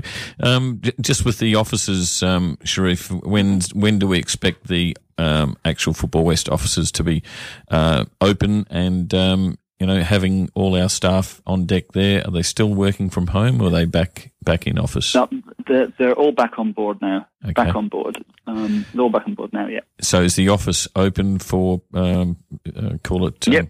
the family to pop No, in and say hello and uh, whatever? It, it, Yep. it, is, it is open as, as it can be. I was there during the week and there was some work being done.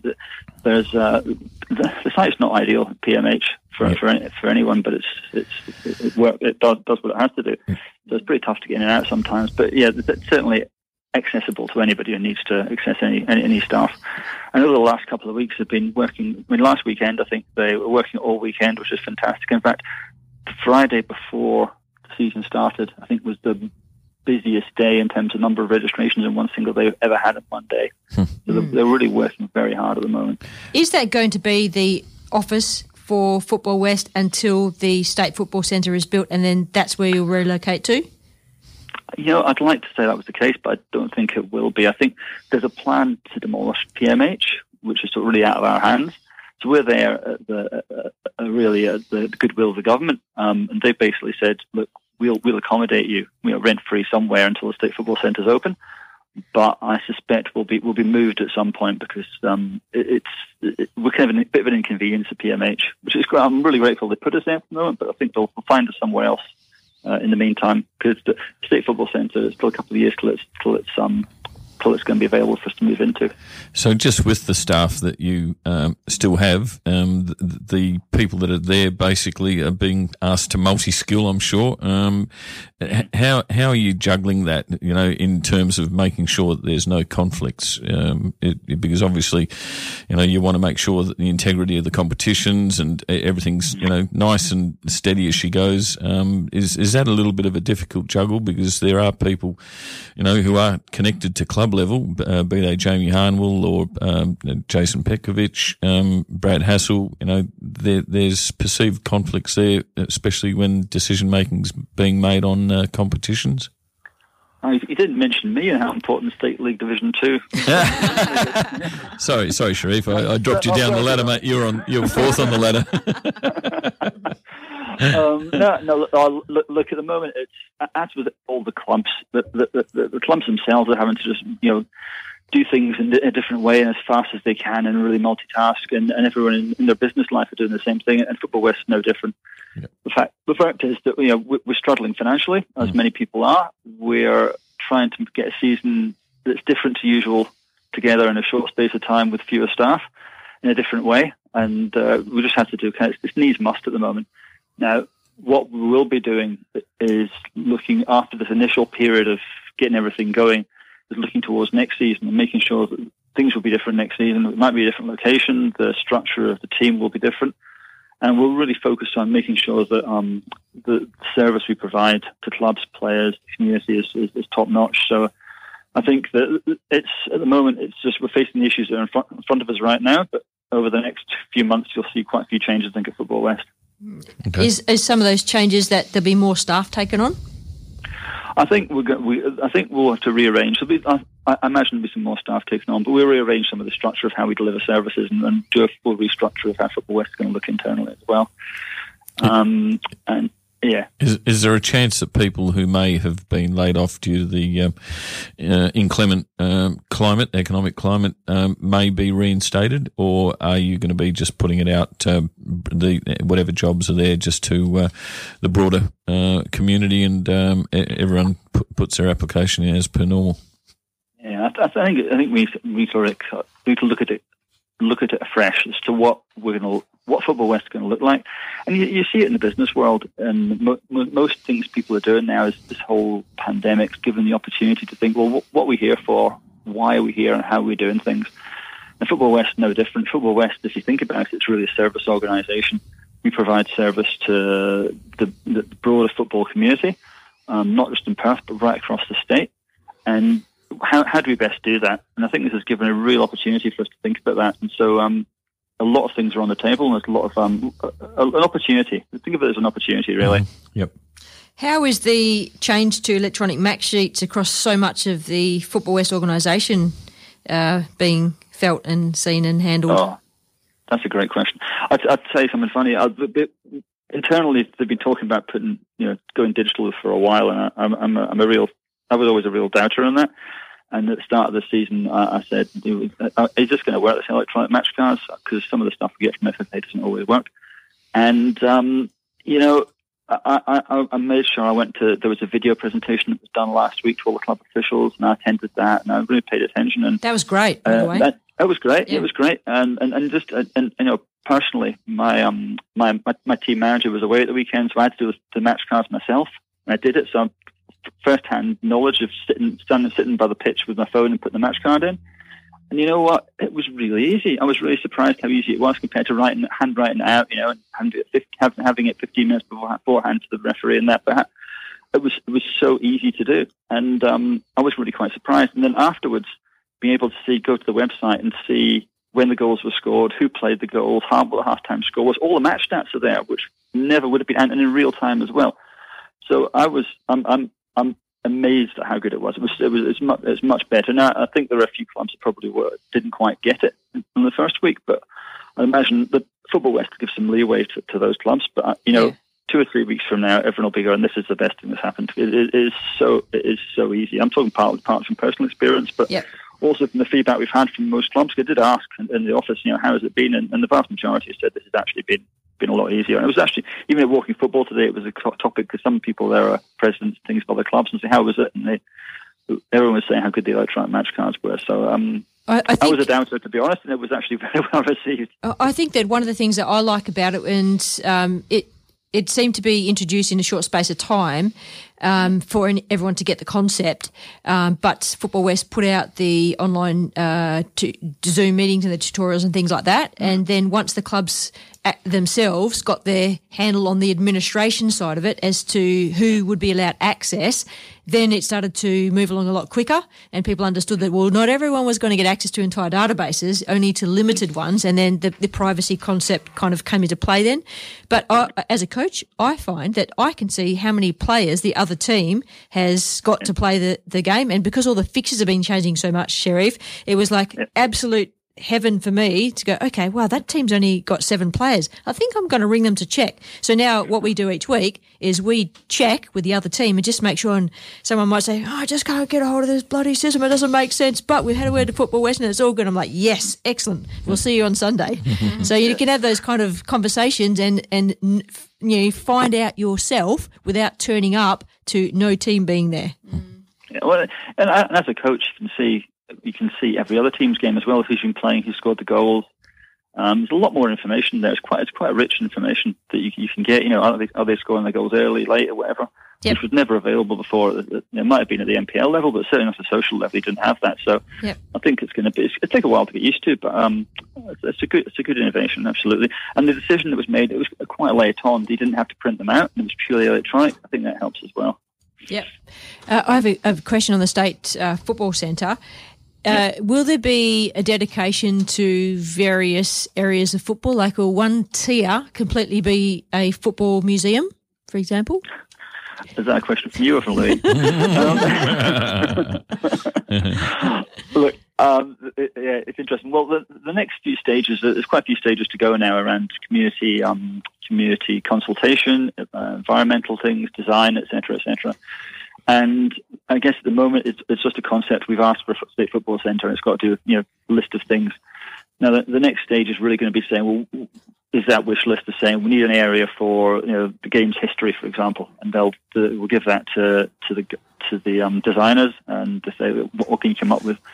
Now the, the, the process from now is really being run by the government, so the Department of um, uh, Local Government, Sport, and whatever it's called now, and the Department of Building and Works are really managing the whole thing.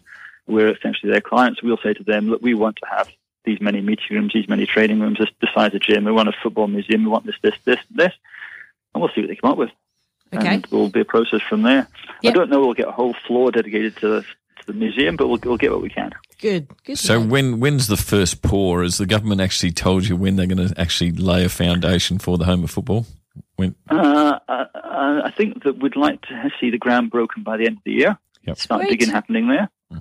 Nice. All right. Well, I did say that I work not too far away, so I'll be giving progress reports. Okay. if there's no soil broken, I'll be on the phone to you, mate.